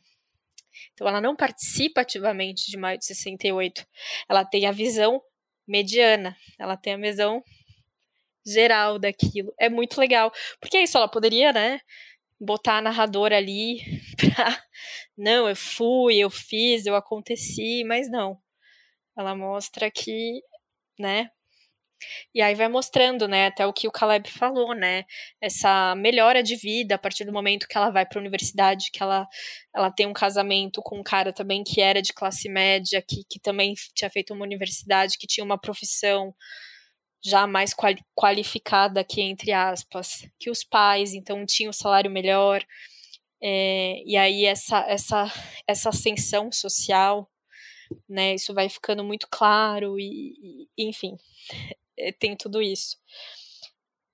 E, e eu acho que e a, então é, é, isso, assim, isso tem o tempo todo. Então, para quem gosta de história, para quem gosta de sociologia, para quem gosta de histórias familiares, esse livro já é um prato cheio. Mas também entra a parte da, do estilo. Assim, eu acho que ele é diferente de tudo que eu já li, assim. É muito impressionante. Eu não li o lugar, né? O, o Caleb disse que o lugar tem muitas semelhanças, eu quero ler, mas enfim, eu, o meu primeiro contato foi os anos e para mim foi muito impressionante, tanto por essa questão, né, dela usar ela a, a narradora usar o ela, né, o, a terceira pessoa do singular e a primeira pessoa do plural e nunca usar a primeira pessoa do singular, nunca usar eu, né, eu fui, eu fiz, eu tal. Nunca usa, Acho que ela usa no final, talvez. Eu pensei em falar de mostrar um trecho aqui e, e, acho que tem um eu aqui, mas é muito raro aparecer assim. E quando aparece, é, é porque ela está falando dos mecanismos narrativos. Porque ao longo do, do, da, da do, do, livro, é, vai ficando claro que a personagem narradora ela tá pensando num livro ela quer narrar a história dela, essa história de ascensão social, essa história desse povo, dessa da, sua família, enfim. E aí ela vai mostrando como, é, como ela, ela, ela começa a pensar como eu faria isso, como eu faria aquilo, sabe? E ela vai, ela vai ao longo do livro, ela vai apresentando como como que vai ser o produto final, sabe?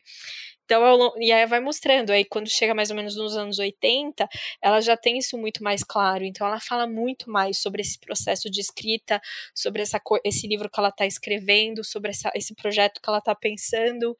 Então, tem essa questão estilística também. E, enfim, tem passagens lindas, assim. Eu estava folheando aqui o, o, o livro, é, e eu acho que são poucas as páginas, assim, acho que dá para contar nos dedos as páginas em que eu não marquei nada. Assim, eu marquei e escrevi, fiz comentários, desde os comentários que bonito, porque sim. Há comentários de coisas que me faziam referência a outras coisas, do tipo, ah, isso me lembrou tal autor, porque ela faz também muita referência, então referência musical, referência de filme, referência de livro. Ela, sabe, ah, tá, tava lendo fulano, sabe? Enfim, é, é, e, e, essas referências eu fui anotando e fui lembrando, ah, isso, isso tem a ver com a, com, enfim, com a mentalidade da época, enfim, há, há, há comentários pontuais, assim, então ele tá absolutamente anotado, assim, tanto que eu tinha a edição da, da Três Estrelas também. E eu fui emprestar para minha tia, eu emprestei o da Três Estrelas, que eu fiquei com vergonha de emprestar esse livro, porque ele tá absolutamente anotado, sabe? Ele tá. É, é uma, é um, é, são anotações algumas que têm algum sentido e outras são anotações absolutamente emocionadas, assim, sabe? Enquanto eu li o livro, que bonito, sabe? Enfim, coisas do tipo. E aí, só para não me, me, estender muito, eu vou ler um trecho aqui que eu acho que resume bem o livro, que está falando assim. Ela só poderia escrever a partir da própria língua, aquela falada por todas, por todos. Única ferramenta que poderia usar para tratar daquilo que a revoltava. Assim, o livro a, se, a ser feito representava o instrumento de luta. Ela não abandonou essa ambição, mas agora tudo o que mais gostaria era de poder captar a luz que toca nos rostos dos já desaparecidos, nos guardanapos manchados de comida dos encontros de família. Essa luz, que já estava nas histórias contadas aos domingos em sua infância e que continuou encostando em todas as coisas assim que eram vividas, uma luz anterior, gostaria de poder salvar para sempre. É isso, assim. O livro ele tem toda essa beleza, sabe? Ela tenta justamente captar essas coisas mais banais, enquanto ela tenta contar a história da vida relacionada à história do país, assim, é muito impressionante. Então, fica aqui a minha recomendação emocionada de Os Anos da Annie Ernaux. Pô, Ju, a, a Lu acabou de falar de, de, como é legal ver quando as pessoas falam de livros que a gente gostou. E fiquei emocionado aqui também com você falando, assim, porque eu tenho que conversar aqui para as pessoas do podcast, assim, essa é a minha primeira, essa é a minha melhor leitura do ano também. É, não quis falar, colocar, porque eu queria que a Juliana falasse dele, e eu não coloquei na minha lista, então, né, mas é, esse foi o melhor livro que eu li, então, até cortando um pouco do que a, do que a Lu falou, assim, é, como a gente já tinha falado de como esse livro tinha sido maravilhoso, assim, pra gente, é, a gente meio que conversou antes, porque senão ia chegar esse momento e ia... eu, ameacei e falei assim, eu vou falar primeiro, então eu falo dele. Mas pra Juliana acho que foi ainda mais importante do que para mim, assim, mas essa seria a minha primeira leitura também. Não coloquei só porque eu quero falar de outro livro para não não repetir, mas puta, a Juliana falou perfeito, assim, é um livraço. Eu eu fiquei eu fiquei muito impressionado com esse livro. E adorei o que você falou. É, não, esse livro, gente, foi um acontecimento, assim, eu acho que foi o acontecimento de 2021, assim. A minha cabeça explodiu muitas vezes durante a leitura, assim, foi muito legal. Está na minha lista, hein? Tô dizendo que na minha lista muito complexa, tá, tá, tá esse livro aí. Ó, tem 224 páginas, então ele passa no crívolo. Passa, passa. Passa, passa. Eu tenho livros grandes também, né? A regra é só que não pode ter mais de um. Pode ter livros grandes. Inclusive, eu tive que colocar lá o autor da Tasmânia, que o Caleb indicou aí num podcast. Pensei, Tasmânia, Tasmânia, da hora. Nunca li ninguém da Tasmânia, mas o cara lá só tem livros com mil páginas, né? Então, como é que é o nome dele mesmo? O Richard Flanagan. Isso. Eu escolhi dele O Caminho Estreito para os Confins do Norte. Ah, é o livro que ele ganhou o prêmio, né? Puta, esse livro falaram. Então, tem, tem autores aqui que quebram a regra, né? Do tamanho, mas tem que merecer. Não é assim fácil. Bom, gente, o meu livro, Surpreendendo Zero Pessoas, aqui é. Ah, peraí, peraí, peraí, deixa a gente adivinhar, pô. Vou dar uma chance, três, três chances, vou dar uma dica. Três segundos. Só espero que a Todavia esteja ouvindo esse daqui e lançar um outro ano que vem, né? Pra manter a tradição aí, né? O livro que eu tô falando é o Atos Humanos, né, da Han Kang. Assim que eu terminei a leitura dele, eu soube que ele iria ser a melhor leitura do ano. Eu acho ele perfeito e, e eu fiquei muito empolgada com ele desde o início. Primeiro, por já ter lido A Vegetariana e ter amado, foi minha melhor leitura do ano passado. A Han Kang, ela é bicampeã aqui no meu pódio pessoal. Venceu ano passado, venceu esse ano.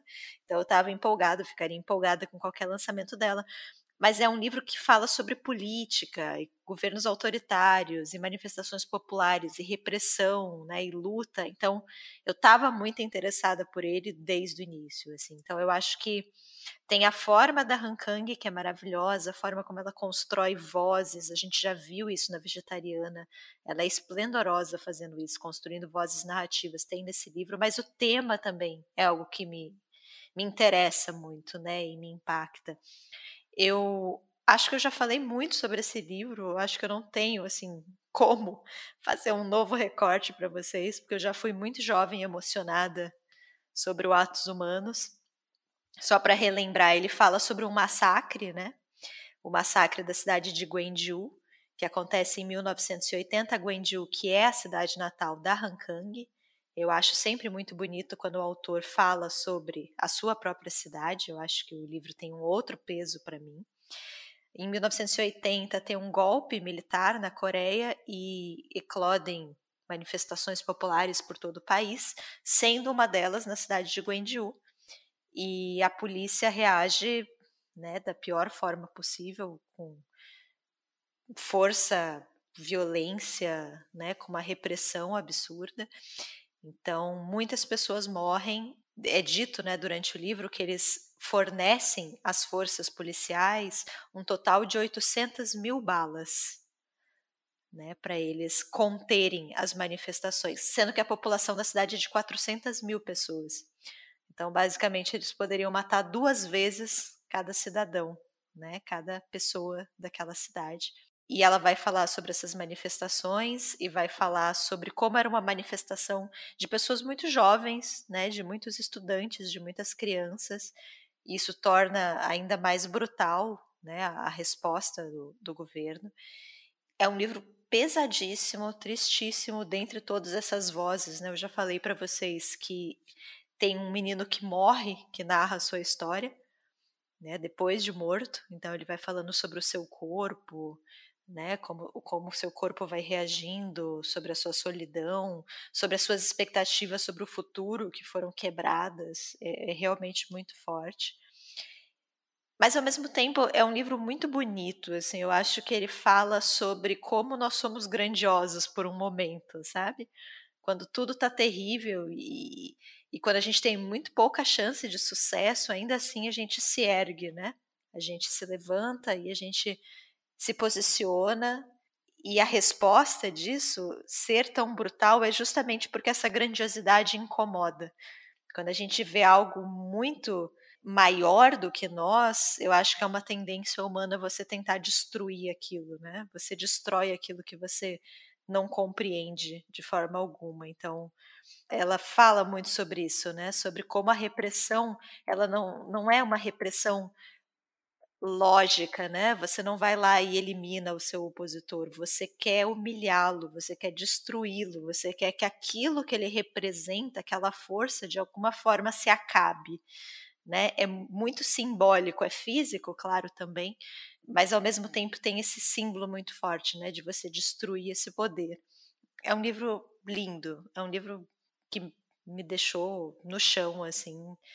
Poucas vezes eu li uma, algo tão impactante e, e é isso, assim, é um livro da Coreia do Sul, de uma realidade muito específica, de um momento histórico ali, mas que, que dói na gente, assim, que você lê e você, de certa forma, reconhece ali todas as lutas, né? Todas as vezes que a gente soube de pessoas que se insurgiram, né, e se posicionaram contra governos e que arriscaram a própria vida em nome de algo muito abstrato, né, e muito frágil, mas talvez por isso tão precioso. Então ele é um livro que ele vai conversar com todas as pessoas, assim, ele ele vai dialogar muito com a gente, ele vai dialogar muito com a gente nesse momento histórico específico, né, nesse momento político que a gente está vivendo no Brasil. E eu acho que a leitura dele é ainda mais importante por conta disso, assim. Enfim, eu acho que eu já tô já tá ficando meio confuso aqui, já não tô falando coisa com coisa, mas já falei muito sobre ele, tudo que me impressiona no livro, como eu acho essa autora maravilhosa, tão jovem e já escrevendo de assuntos de tanto impacto, assim, e com um domínio técnico, acho que além do tema, ela tem uma, um estilo e uma escrita maravilhosa. Então, é uma autora que, assim, tem todo tem todo meu amor para sempre. Eu acho a Rancan esplêndida e vou com certeza ler qualquer coisa que for publicado dessa autora no Brasil. Esse livro, inclusive, é de 2014, nem é um lançamento, né, um livro novo da autora, mas foi trazido no Brasil pela Todavia esse ano. Então é isso, gente. Vamos, vamos esperar, porque ela ainda vai publicar muita coisa, ela ainda tem uma carreira longa pela frente e eu acho que vai ser espetacular, assim, vai ser um privilégio poder ir acompanhando a Han Kang. Esse, esse livro eu comecei, mas eu tá no, na minha meta de 2022, porque não fui capaz de terminar. que acho que eu comecei a ler, ainda tá lá no, no final do semestre da faculdade, enfim. Aí eu falei, ah, depois eu leio e nunca mais voltei. Infelizmente, mas. Quem sabe ano que vem ela apareça de novo aí se não me engano, ela tem seis romances. Agora eu não tenho certeza dessa informação, mas eu acho que eu já tinha visto esse número. Então tem coisas para serem publicadas no Brasil, né? Vamos aí, todavia. Acreditamos em você, todavia. Estamos aqui abrindo nosso coração com as expectativas altas, por favor. Esse com certeza eu vou ler no próximo ano, assim. O, o tema me interessou muito e eu li a vegetariana esse ano e foi. Mesmo ela não estando na sua lista, Caleb, você. No top 3 ela não tá, Juliana. Ela tá no top 5. Tá bom pra você? É. Top 6. Ai, Deus. Essa lista de melhores leituras é sempre uma decisão difícil, né? Demais. Nossa. demais, cara, demais. E, se, e pior que você ficou olhando e você fala assim, pô, porque, porque pensando, vamos, vamos pensar que, sei lá, a gente, todo mundo aqui, enfim, com quantidade ou não de leitura, é Cara, os cinco melhores, assim, do tipo. Às vezes é isso, tem um que se destaca muito. Mas às vezes os outros têm um. Você tem também que lembrar o sentimento, né? O que, que você. É, eu ia perguntar isso. Tem algum aí que ficou por, por pouco de entrar no, nas melhores leituras? Tem algum que, que vocês queriam fazer uma menção honrosa de novo? Que a gente falou de releituras, né? No, no episódio anterior, mas vai que é um, um que não entrou na lista por pouco, fala, putz, na última hora você mudou. Olha, eu falei na, na, no episódio passado que eu não coloquei o Amsterdã, que então entrou nas minhas melhores leituras do primeiro semestre, mas não coloquei aqui. É um livro muito bom do Ian McEwan. Eu gostei muito da Redoma de Vidro também, da Silva Plath, que a gente leu por um nome da leitura com a, com a Michelle, né, com a amiga, uhum. com a nossa amiga. pensei em colocar isso também. E deixa eu ver se teve mais algum. Ah, último, lembrei, só mais um aqui, mais uma menção honrosa, já que o Caleb falou do Kutsi. A Espera dos Bárbaros. Livraço também. Quase entrou na minha lista. Não coloquei por pouco. Hoje o meu. É... Eu tem dois que não entrou, mas assim, a vegetariana, que é isso que ficou no limite, né? Que a gente já falou aqui. O Não Me Abandone Jamais, porque eu sabia que ia estar tá na sua, mas com certeza ele podia estar tá mais para cima, né? É, eu só queria fazer menção honrosa aqui, a um, na verdade, aqui, que é o Água de Barrela. Assim, é, os outros estavam muito fortes, né? Mas esse foi uma boa leitura que eu fiz, que a gente fez esse ano também, com, com a Camila, né, de convidada. Foi um livro que me bateu, assim, sabe? Me, me pegou. É, acho que eu queria colocar só esse, pensando nesses outros dois que eu, que eu já comentei, né? E o seu, Ju? Primeiro, enfim, esse, é, eu queria fazer uma reparação histórica aqui, que nos releituras eu esqueci de falar dois livros que eu reli esse ano. Um foi o Jornalista e o Assassino, né? Que foi o que eu, pro meu nome da leitora. Puta merda, Juliana, eu esqueci desse livro. E o Retalhos que eu li pro nome do leitor do Caleb. Enfim, já vai ter ido ao ar, né? Então eu posso revelar aqui. Eu terminei hoje, dia 12 de dezembro. E, enfim, quadrinho belíssimo. É, e de leitura que eu, assim, eu acho que por pouco eu não coloquei. Um foi. Eu ia colocar em quarto lugar, mas aí quando veio a notícia, que a notícia do, do, do Parque Industrial a gente ficou sabendo ontem, no dia 11 de dezembro. É, mas na minha lista, na minha cabeça, eu ia colocar o livro da Aline Bay, o novo, o Pequena Coreografia do Adeus, que eu gostei bastante. Falei pouco aqui até. Vou ver se ano que vem fala um pouco mais sobre ele. E um quadrinho que eu gostei muito, fiquei obsessiva por de novo por essa mulher, porque já é a segunda vez que eu fico obsessiva por ela, que é o, os três é, as três fugas de Hannah Arendt, né, que é um livro sobre a Hannah Arendt, né? Eu gosto muito desses quadrinhos que falam sobre personagens históricos. Tem um que eu gosto muito também que chama Rosa Vermelha, que é sobre a Rosa de Luxemburgo. Tem esse. Aí eu comprei o Marcuse em quadrinhos, agora na Feira da USP. Eu gosto muito desses livros, acho divertidíssimos e acho uma ótima entrada para alguns teóricos, algumas coisas assim. E tem um outro quadrinho que eu gosto muito que chama Logic Comics, que é sobre o Bertrand Russell e fala sobre matemática e é muito legal. Eu já li ele umas três vezes e eu nunca entendo nada, as partes de matemática, mas eu acho sensacional. E até quero reler, porque, enfim, faz tempo que eu não leio ele. Enfim. É, acho que eu já falei demais aqui, já falei muitos livros. então é isso? Agora falta o favorito do Caleb, né? Grande momento aqui. É, é, a Juliana já querendo encerrar o podcast, né? Ai, nossa! Eu achei que já tinha falado. Obrigado aí, Juliana. eu tô bem louca. Um abraço aí pra Juliana. 2001, 2021 já é amanhã, Caleb. 2022. Já é amanhã, tá. Não, tá certo, tá certo. Ó, a minha primeira posição aqui no, no podcast, eu vou colocar um quadrinho é um desses quadrinhos, é, eu vou falar, já não preciso ficar fazendo suspense, claramente, né? É o Jimmy Corrigan, o menino mais esperto do mundo, uh, publicado, né, do, do Chris Ware, publicado aqui também pela, pela Quadrinhos na Companhia. É, o Jimmy Corrigan é um desses quadrinhos que ele vem com essa com esse peso, né? É, as pessoas comparam a nossa, um negócio impressionante, né? Nos quadrinhos como um, talvez os desses grandes, tipo, você precisa ler e tudo mais. É, eu tô fugindo do adjetivo que usam para o quadrinho dele, porque diminui, né? O quadrinho tem que ser por, por ele mesmo, né? Mas fala que é tipo Ulisses do, dos quadrinhos, né? É, no sentido de ser uma coisa diferente e nova e impactante. E eu confesso que eu, eu enrolei um tempo, assim, eu já tinha comece, tentado começar a ler ele, para quem não conhece, é, cara, ele tem uns quadrinhos bem pequenininhos, assim, o, o Chris Ware, ele gosta de, de, de, brincar com, com os formatos e as possibilidades, né? E, e eu não, não sei porque eu não tinha encarado. E eu falei, esse ano eu falei assim, pô, é esse ano. O, já tinha, tava lançando um outro livro, né? A Juliana tem o, o Building Stories dele, né? O, o Chris Ware é meio fascinante por conta dessa dessa ideia dos formatos, né? Para quem não conhece, o Building Stories são várias, vem numa caixa.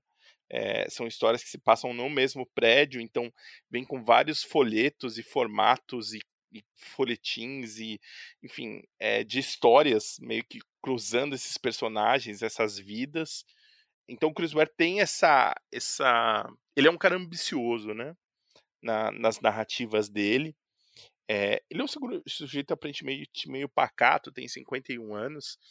É, vi recentemente que ele estava com. Estava meio que dando umas aulas, fazendo uns quadrinhos num, em Chicago, se eu não me engano. E, e, eu confesso que eu acho ele meio fascinante, assim, porque o Jimmy Corrigan, vou começar a falar dele. É, antes eu queria só falar um pouco da edição. Ele, ele faz uma brincadeira com o, o que, que é o, o formato, né? O que, que é o jeito dos quadrinhos, que ele começa com é, um quadro quase como se fosse um de, de manual de leitura, tipo instruções gerais, em letras absurdamente pequenas, né? ele, ele coloca um, um, comentário sobre por como uh, uma nova linguagem, ele vai dando instruções gerais, é, breve histórico, facilidade de uso, função, explicação técnica. Ele faz um exame que é apoie o livreto, teste numa superfície e dobre a primeira folha para trás. Leia cada pergunta com atenção, responda o melhor que puder. Comece quando dissermos. E ele faz meio que um questionário para ver se você pode ler o quadrinho ou não, assim. É, ele, ele brinca muito com esses formatos, né? É, na segunda parte, ele tem um, um, um, um aspecto, tem um pouco dos, de comentários, mas é, os quadrinhos dele e a distribuição dos quadrinhos dele é um negócio muito impressionante, assim, é muito bonito e muito. É... Parece meio. O, desenho dele parece meio tosco, assim, sabe? São os bonequinhos meio pequenininhos, meio estranhos, assim, sabe? E eu acho que combina, tem, tudo a ver com a história, né? Vamos entrar um pouco aqui na história. É, a gente conhece a história, né? Essa é a história do Jimmy Corrigan, como o título já já entrega pra gente. É, o Jimmy Corrigan, no caso aqui, é um cara que já tá nos seus 50 e poucos anos. E é um personagem, talvez um dos personagens mais melancólicos e tristes que eu já vi em todo em todo minha, minha vida de leitora, assim, sabe? É, ele é um cara que tem é, extrema dificuldade em, em, lidar com as pessoas, em falar, em conversar com as mulheres, então, é, aparentemente tem uma relação muito apegada com a mãe, e o pai dele abandonou ele. É, trabalhando num lugar meio burocrático, né? E, e, ele tem essas fantasias, né? Então o, o, quadrinho tem muito. Como acho que ele foi a partir de uma, de uma série, acho que não sei se saiu em alguns números, né? Então ele tem sempre, às vezes, um começo tipo, de uma história, sabe? Tipo, ah, o menino mais esperto do mundo tem um, um carimbo ali. É, e ele começa tentando encontrar o pai dele. É, ele vai atrás do pai dele, né? E aí é muito louco, porque ele, ele quando ele vai atrás do pai, cara, ele, ele é um sujeito muito. Eu não sei explicar, assim, mas assim, ele é muito lento, ele é muito é, inadequado, sabe? É, e o pai dele é uma figura muito esquisita, assim, sabe? Tipo, muito. que abandonou ele, reclama, meio preconceituoso, meio pilantra, eu não sei explicar, mas assim, o pai dele já é um, um cara muito mais velho, né, quando ele, ele conhece, é, e ele resolve fazer essa visita, ao mesmo tempo que talvez, acho que é uma das coisas mais ambiciosas do, do, do Jimmy Corrigan é a forma da narrativa, né? Porque em algum momento ele, sem tantas explicações, ele volta no tempo para contar a história do pai, né? Do pai, do avô e até um pouco antes e mostra uma feira de Chicago, dessas feiras, sabe essas feiras é, que existiam antigamente, do tipo Feira do Futuro, e essas coisas onde era meio que um centro de tecnologia, não tecnologia, mas assim, de invenções, e, e, e eram as, as feiras que mexiam, movimentavam muita cidade, pensando, obviamente, né, nos Estados Unidos, aqui no caso. É, então a, a história volta para isso, né? O pai, ele descobre que o pai talvez já tinha, tem uma outra família, né? Então vai ter essa relação também. É, e ao mesmo tempo que às vezes ele dá umas, umas é, umas viajadas de coisas que o Jimmy imagina e, e, também vai nessas outras histórias. Então ele tem essas outras narrativas que vão acontecendo sem muita explicação. E aí a história do pai, do avô e do, do outro, assim, são também melancólicas e tristes e meio fodidas. Só que a narrativa disso daqui é um negócio, assim, impressionante. Impressionante, assim. É um domínio e é uma. Uma uma utilização da forma, né, da linguagem dos quadrinhos, que é um negócio assombroso, assim, de verdade, assim, é, é ao mesmo tempo que você tem esse personagem que e, e, é engraçado isso, né? Você fala assim, porra, como é que você lê um, um, um quadrinho de te, juro que deve ter pelo menos umas 300, quase 400 páginas de um personagem que assim, cara, é um personagem medíocre, mediano, é, desinteressante. Ele é um personagem desinteressante, cara assim, sabe? Tipo, acho que isso é o mais impressionante para mim, assim. Lógico, as histórias dos avós, dos, do, do pai, do avô, né? Dessas outras histórias que vai mostrando também no, no quadrinho, são bem legais, assim, sabe? Apesar de serem meio tristes e tudo mais. Mas é, é meio impressionante isso, assim, sabe? Tipo, como que. É, e como ele vai mexendo, sabe, nos, nos, formatos dos quadrinhos, tem alguns momentos que ele, é, ele usa uma forma totalmente diferente, sabe, tipo, na, na distribuição, é, não vou falar que assim, ah, eu nunca vi. Não, são cara, quadrinho, assim, não, não foge muito do que talvez a gente já tenha, é, alguns de nós já tenha lido, eu incluso aqui, mas é, é, é, difícil de explicar, assim, é um, é um, desses trabalhos que você olha e você fala assim, cara, eu entendo porque as pessoas falam tanto e, e usam esse como referência, assim, sabe? Porque de fato é uma coisa diferente, assim, é, mas sem ser inacessível. Eu acho que tem essa dificuldade das letrinhas pequenas, tem essa dificuldade desse personagem, mas assim, é intencional. É essa a ideia, sabe? Tipo, de contar, de como você conta uma saga, uma narrativa dessa, desse personagem totalmente medíocre, mediano, sabe? É, cara, o, o Chris Ware é um gênio, assim. A gente não pode usar isso, essa palavra para tantas pessoas, mas assim, ele é absolutamente genial. É, recentemente a companhia lançou um outro livro dele que é o Rusty Brown, é, confesso que a gente tá com ele, tô com ele aqui, mas ainda não li. E mesmo o Building Stories, mas é, é um cara que se preocupa na forma é, e, e, na, em levar ao extremo o formato dos quadrinhos, assim, sabe?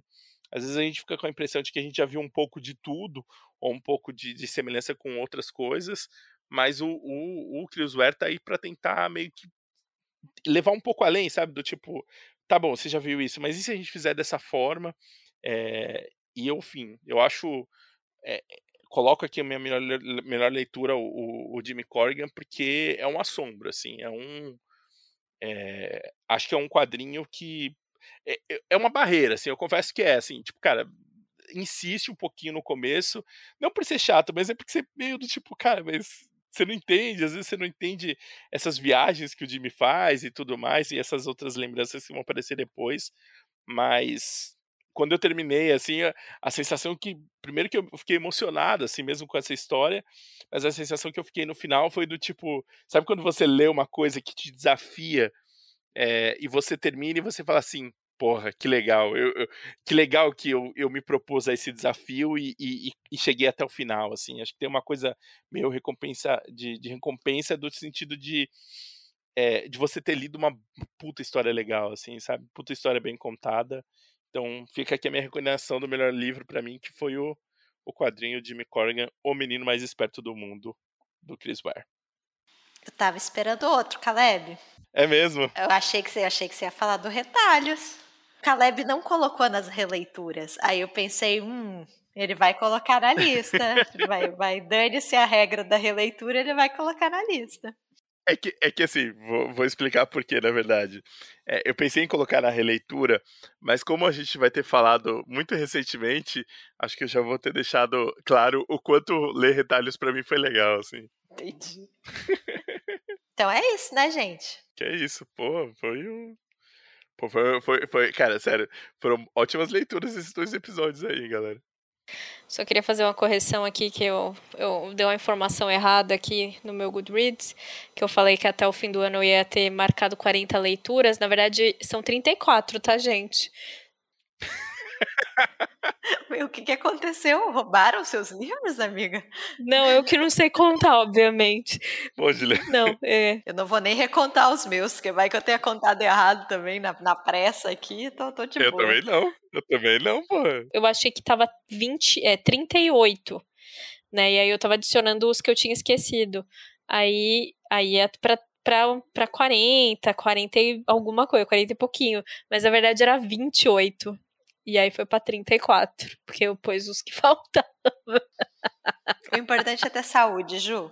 34 tá ótimo. Nem para recuperação, acho que eu vou direto ter que repetir de ano aí. Não fala isso, nem brincando. É, Juliana, Repetir de ano. Nossa, ó, bate na madeira. Nossa, eu nem me toquei. Juliana, claramente você encontrou um professor aí encontrou um professor aí que olhou, falou, olhou pro seu esforço, olhou pro ano e falou: "Você vai passar com C menos". 2021 merece. Vou dar uma chance para ela. Ela leu os anos, tá valendo. então é isso aí. Qual a gente vai cantar a musiquinha de ano novo ou, ou não? Hoje é um novo dia. De um novo dia, tempo um novo que começou. Tempo. Agora, agora o refrão. Hoje a festa é sua. Hoje a, Hoje a festa é nossa, é de quem vier. Tá tarde, gente. Por isso que a gente tá cantando mal. Se fosse mais cedo, vocês iam ver que belíssimas vozes aqui nesse grupo. Segura, segura esse talento. Falem por vocês. Eu vou entrar no The Voice ano que vem.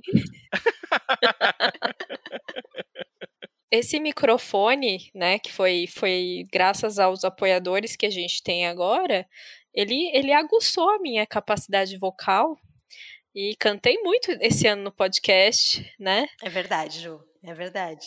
A Ju tá sentindo a própria Madonna com esse, com esse microfone, né? Exatamente. Né? Eu peço desculpas aí por qualquer coisa, se eu ofendi alguém pessoalmente, né? Eu tentei o meu melhor. A culpa é dos apoiadores.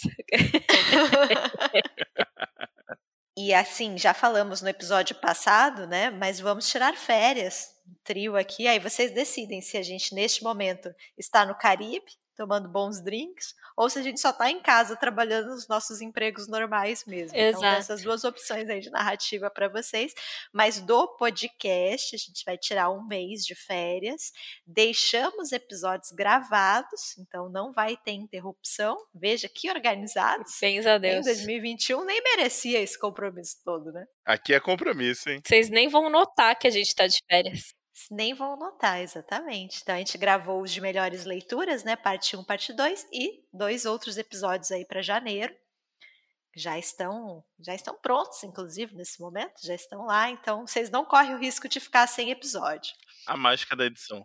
Em compensação, a gente está deslocado no tempo, né? Se aconteceu algo muito incrível, surpreendente, ou no sentido contrário, algo muito terrível, a gente não está comentando porque ainda não sabemos. Nós somos o podcast do passado. Né? Tipo um fantasma, o fantasma do Natal passado, somos nós. Exatamente. Feliz Ano Novo! Hoje, se, se tudo deu certo, esse episódio está saindo dia 31. Feliz ano novo, né? Então, se você escutou a gente no último dia do ano, olha, muito obrigada aí pela companhia, né? Muito obrigada, gente. Vocês foram indispensáveis pra gente esse ano, assim, não tem... A melhor parte de 2021 disparado. Definitivamente, gente, de verdade. E vamos aí para mais um ano juntos. Então é isso, gente. Feliz ano novo e até mais. Até ano que vem. Feliz ano novo, gente. Até mais. Tchau, tchau.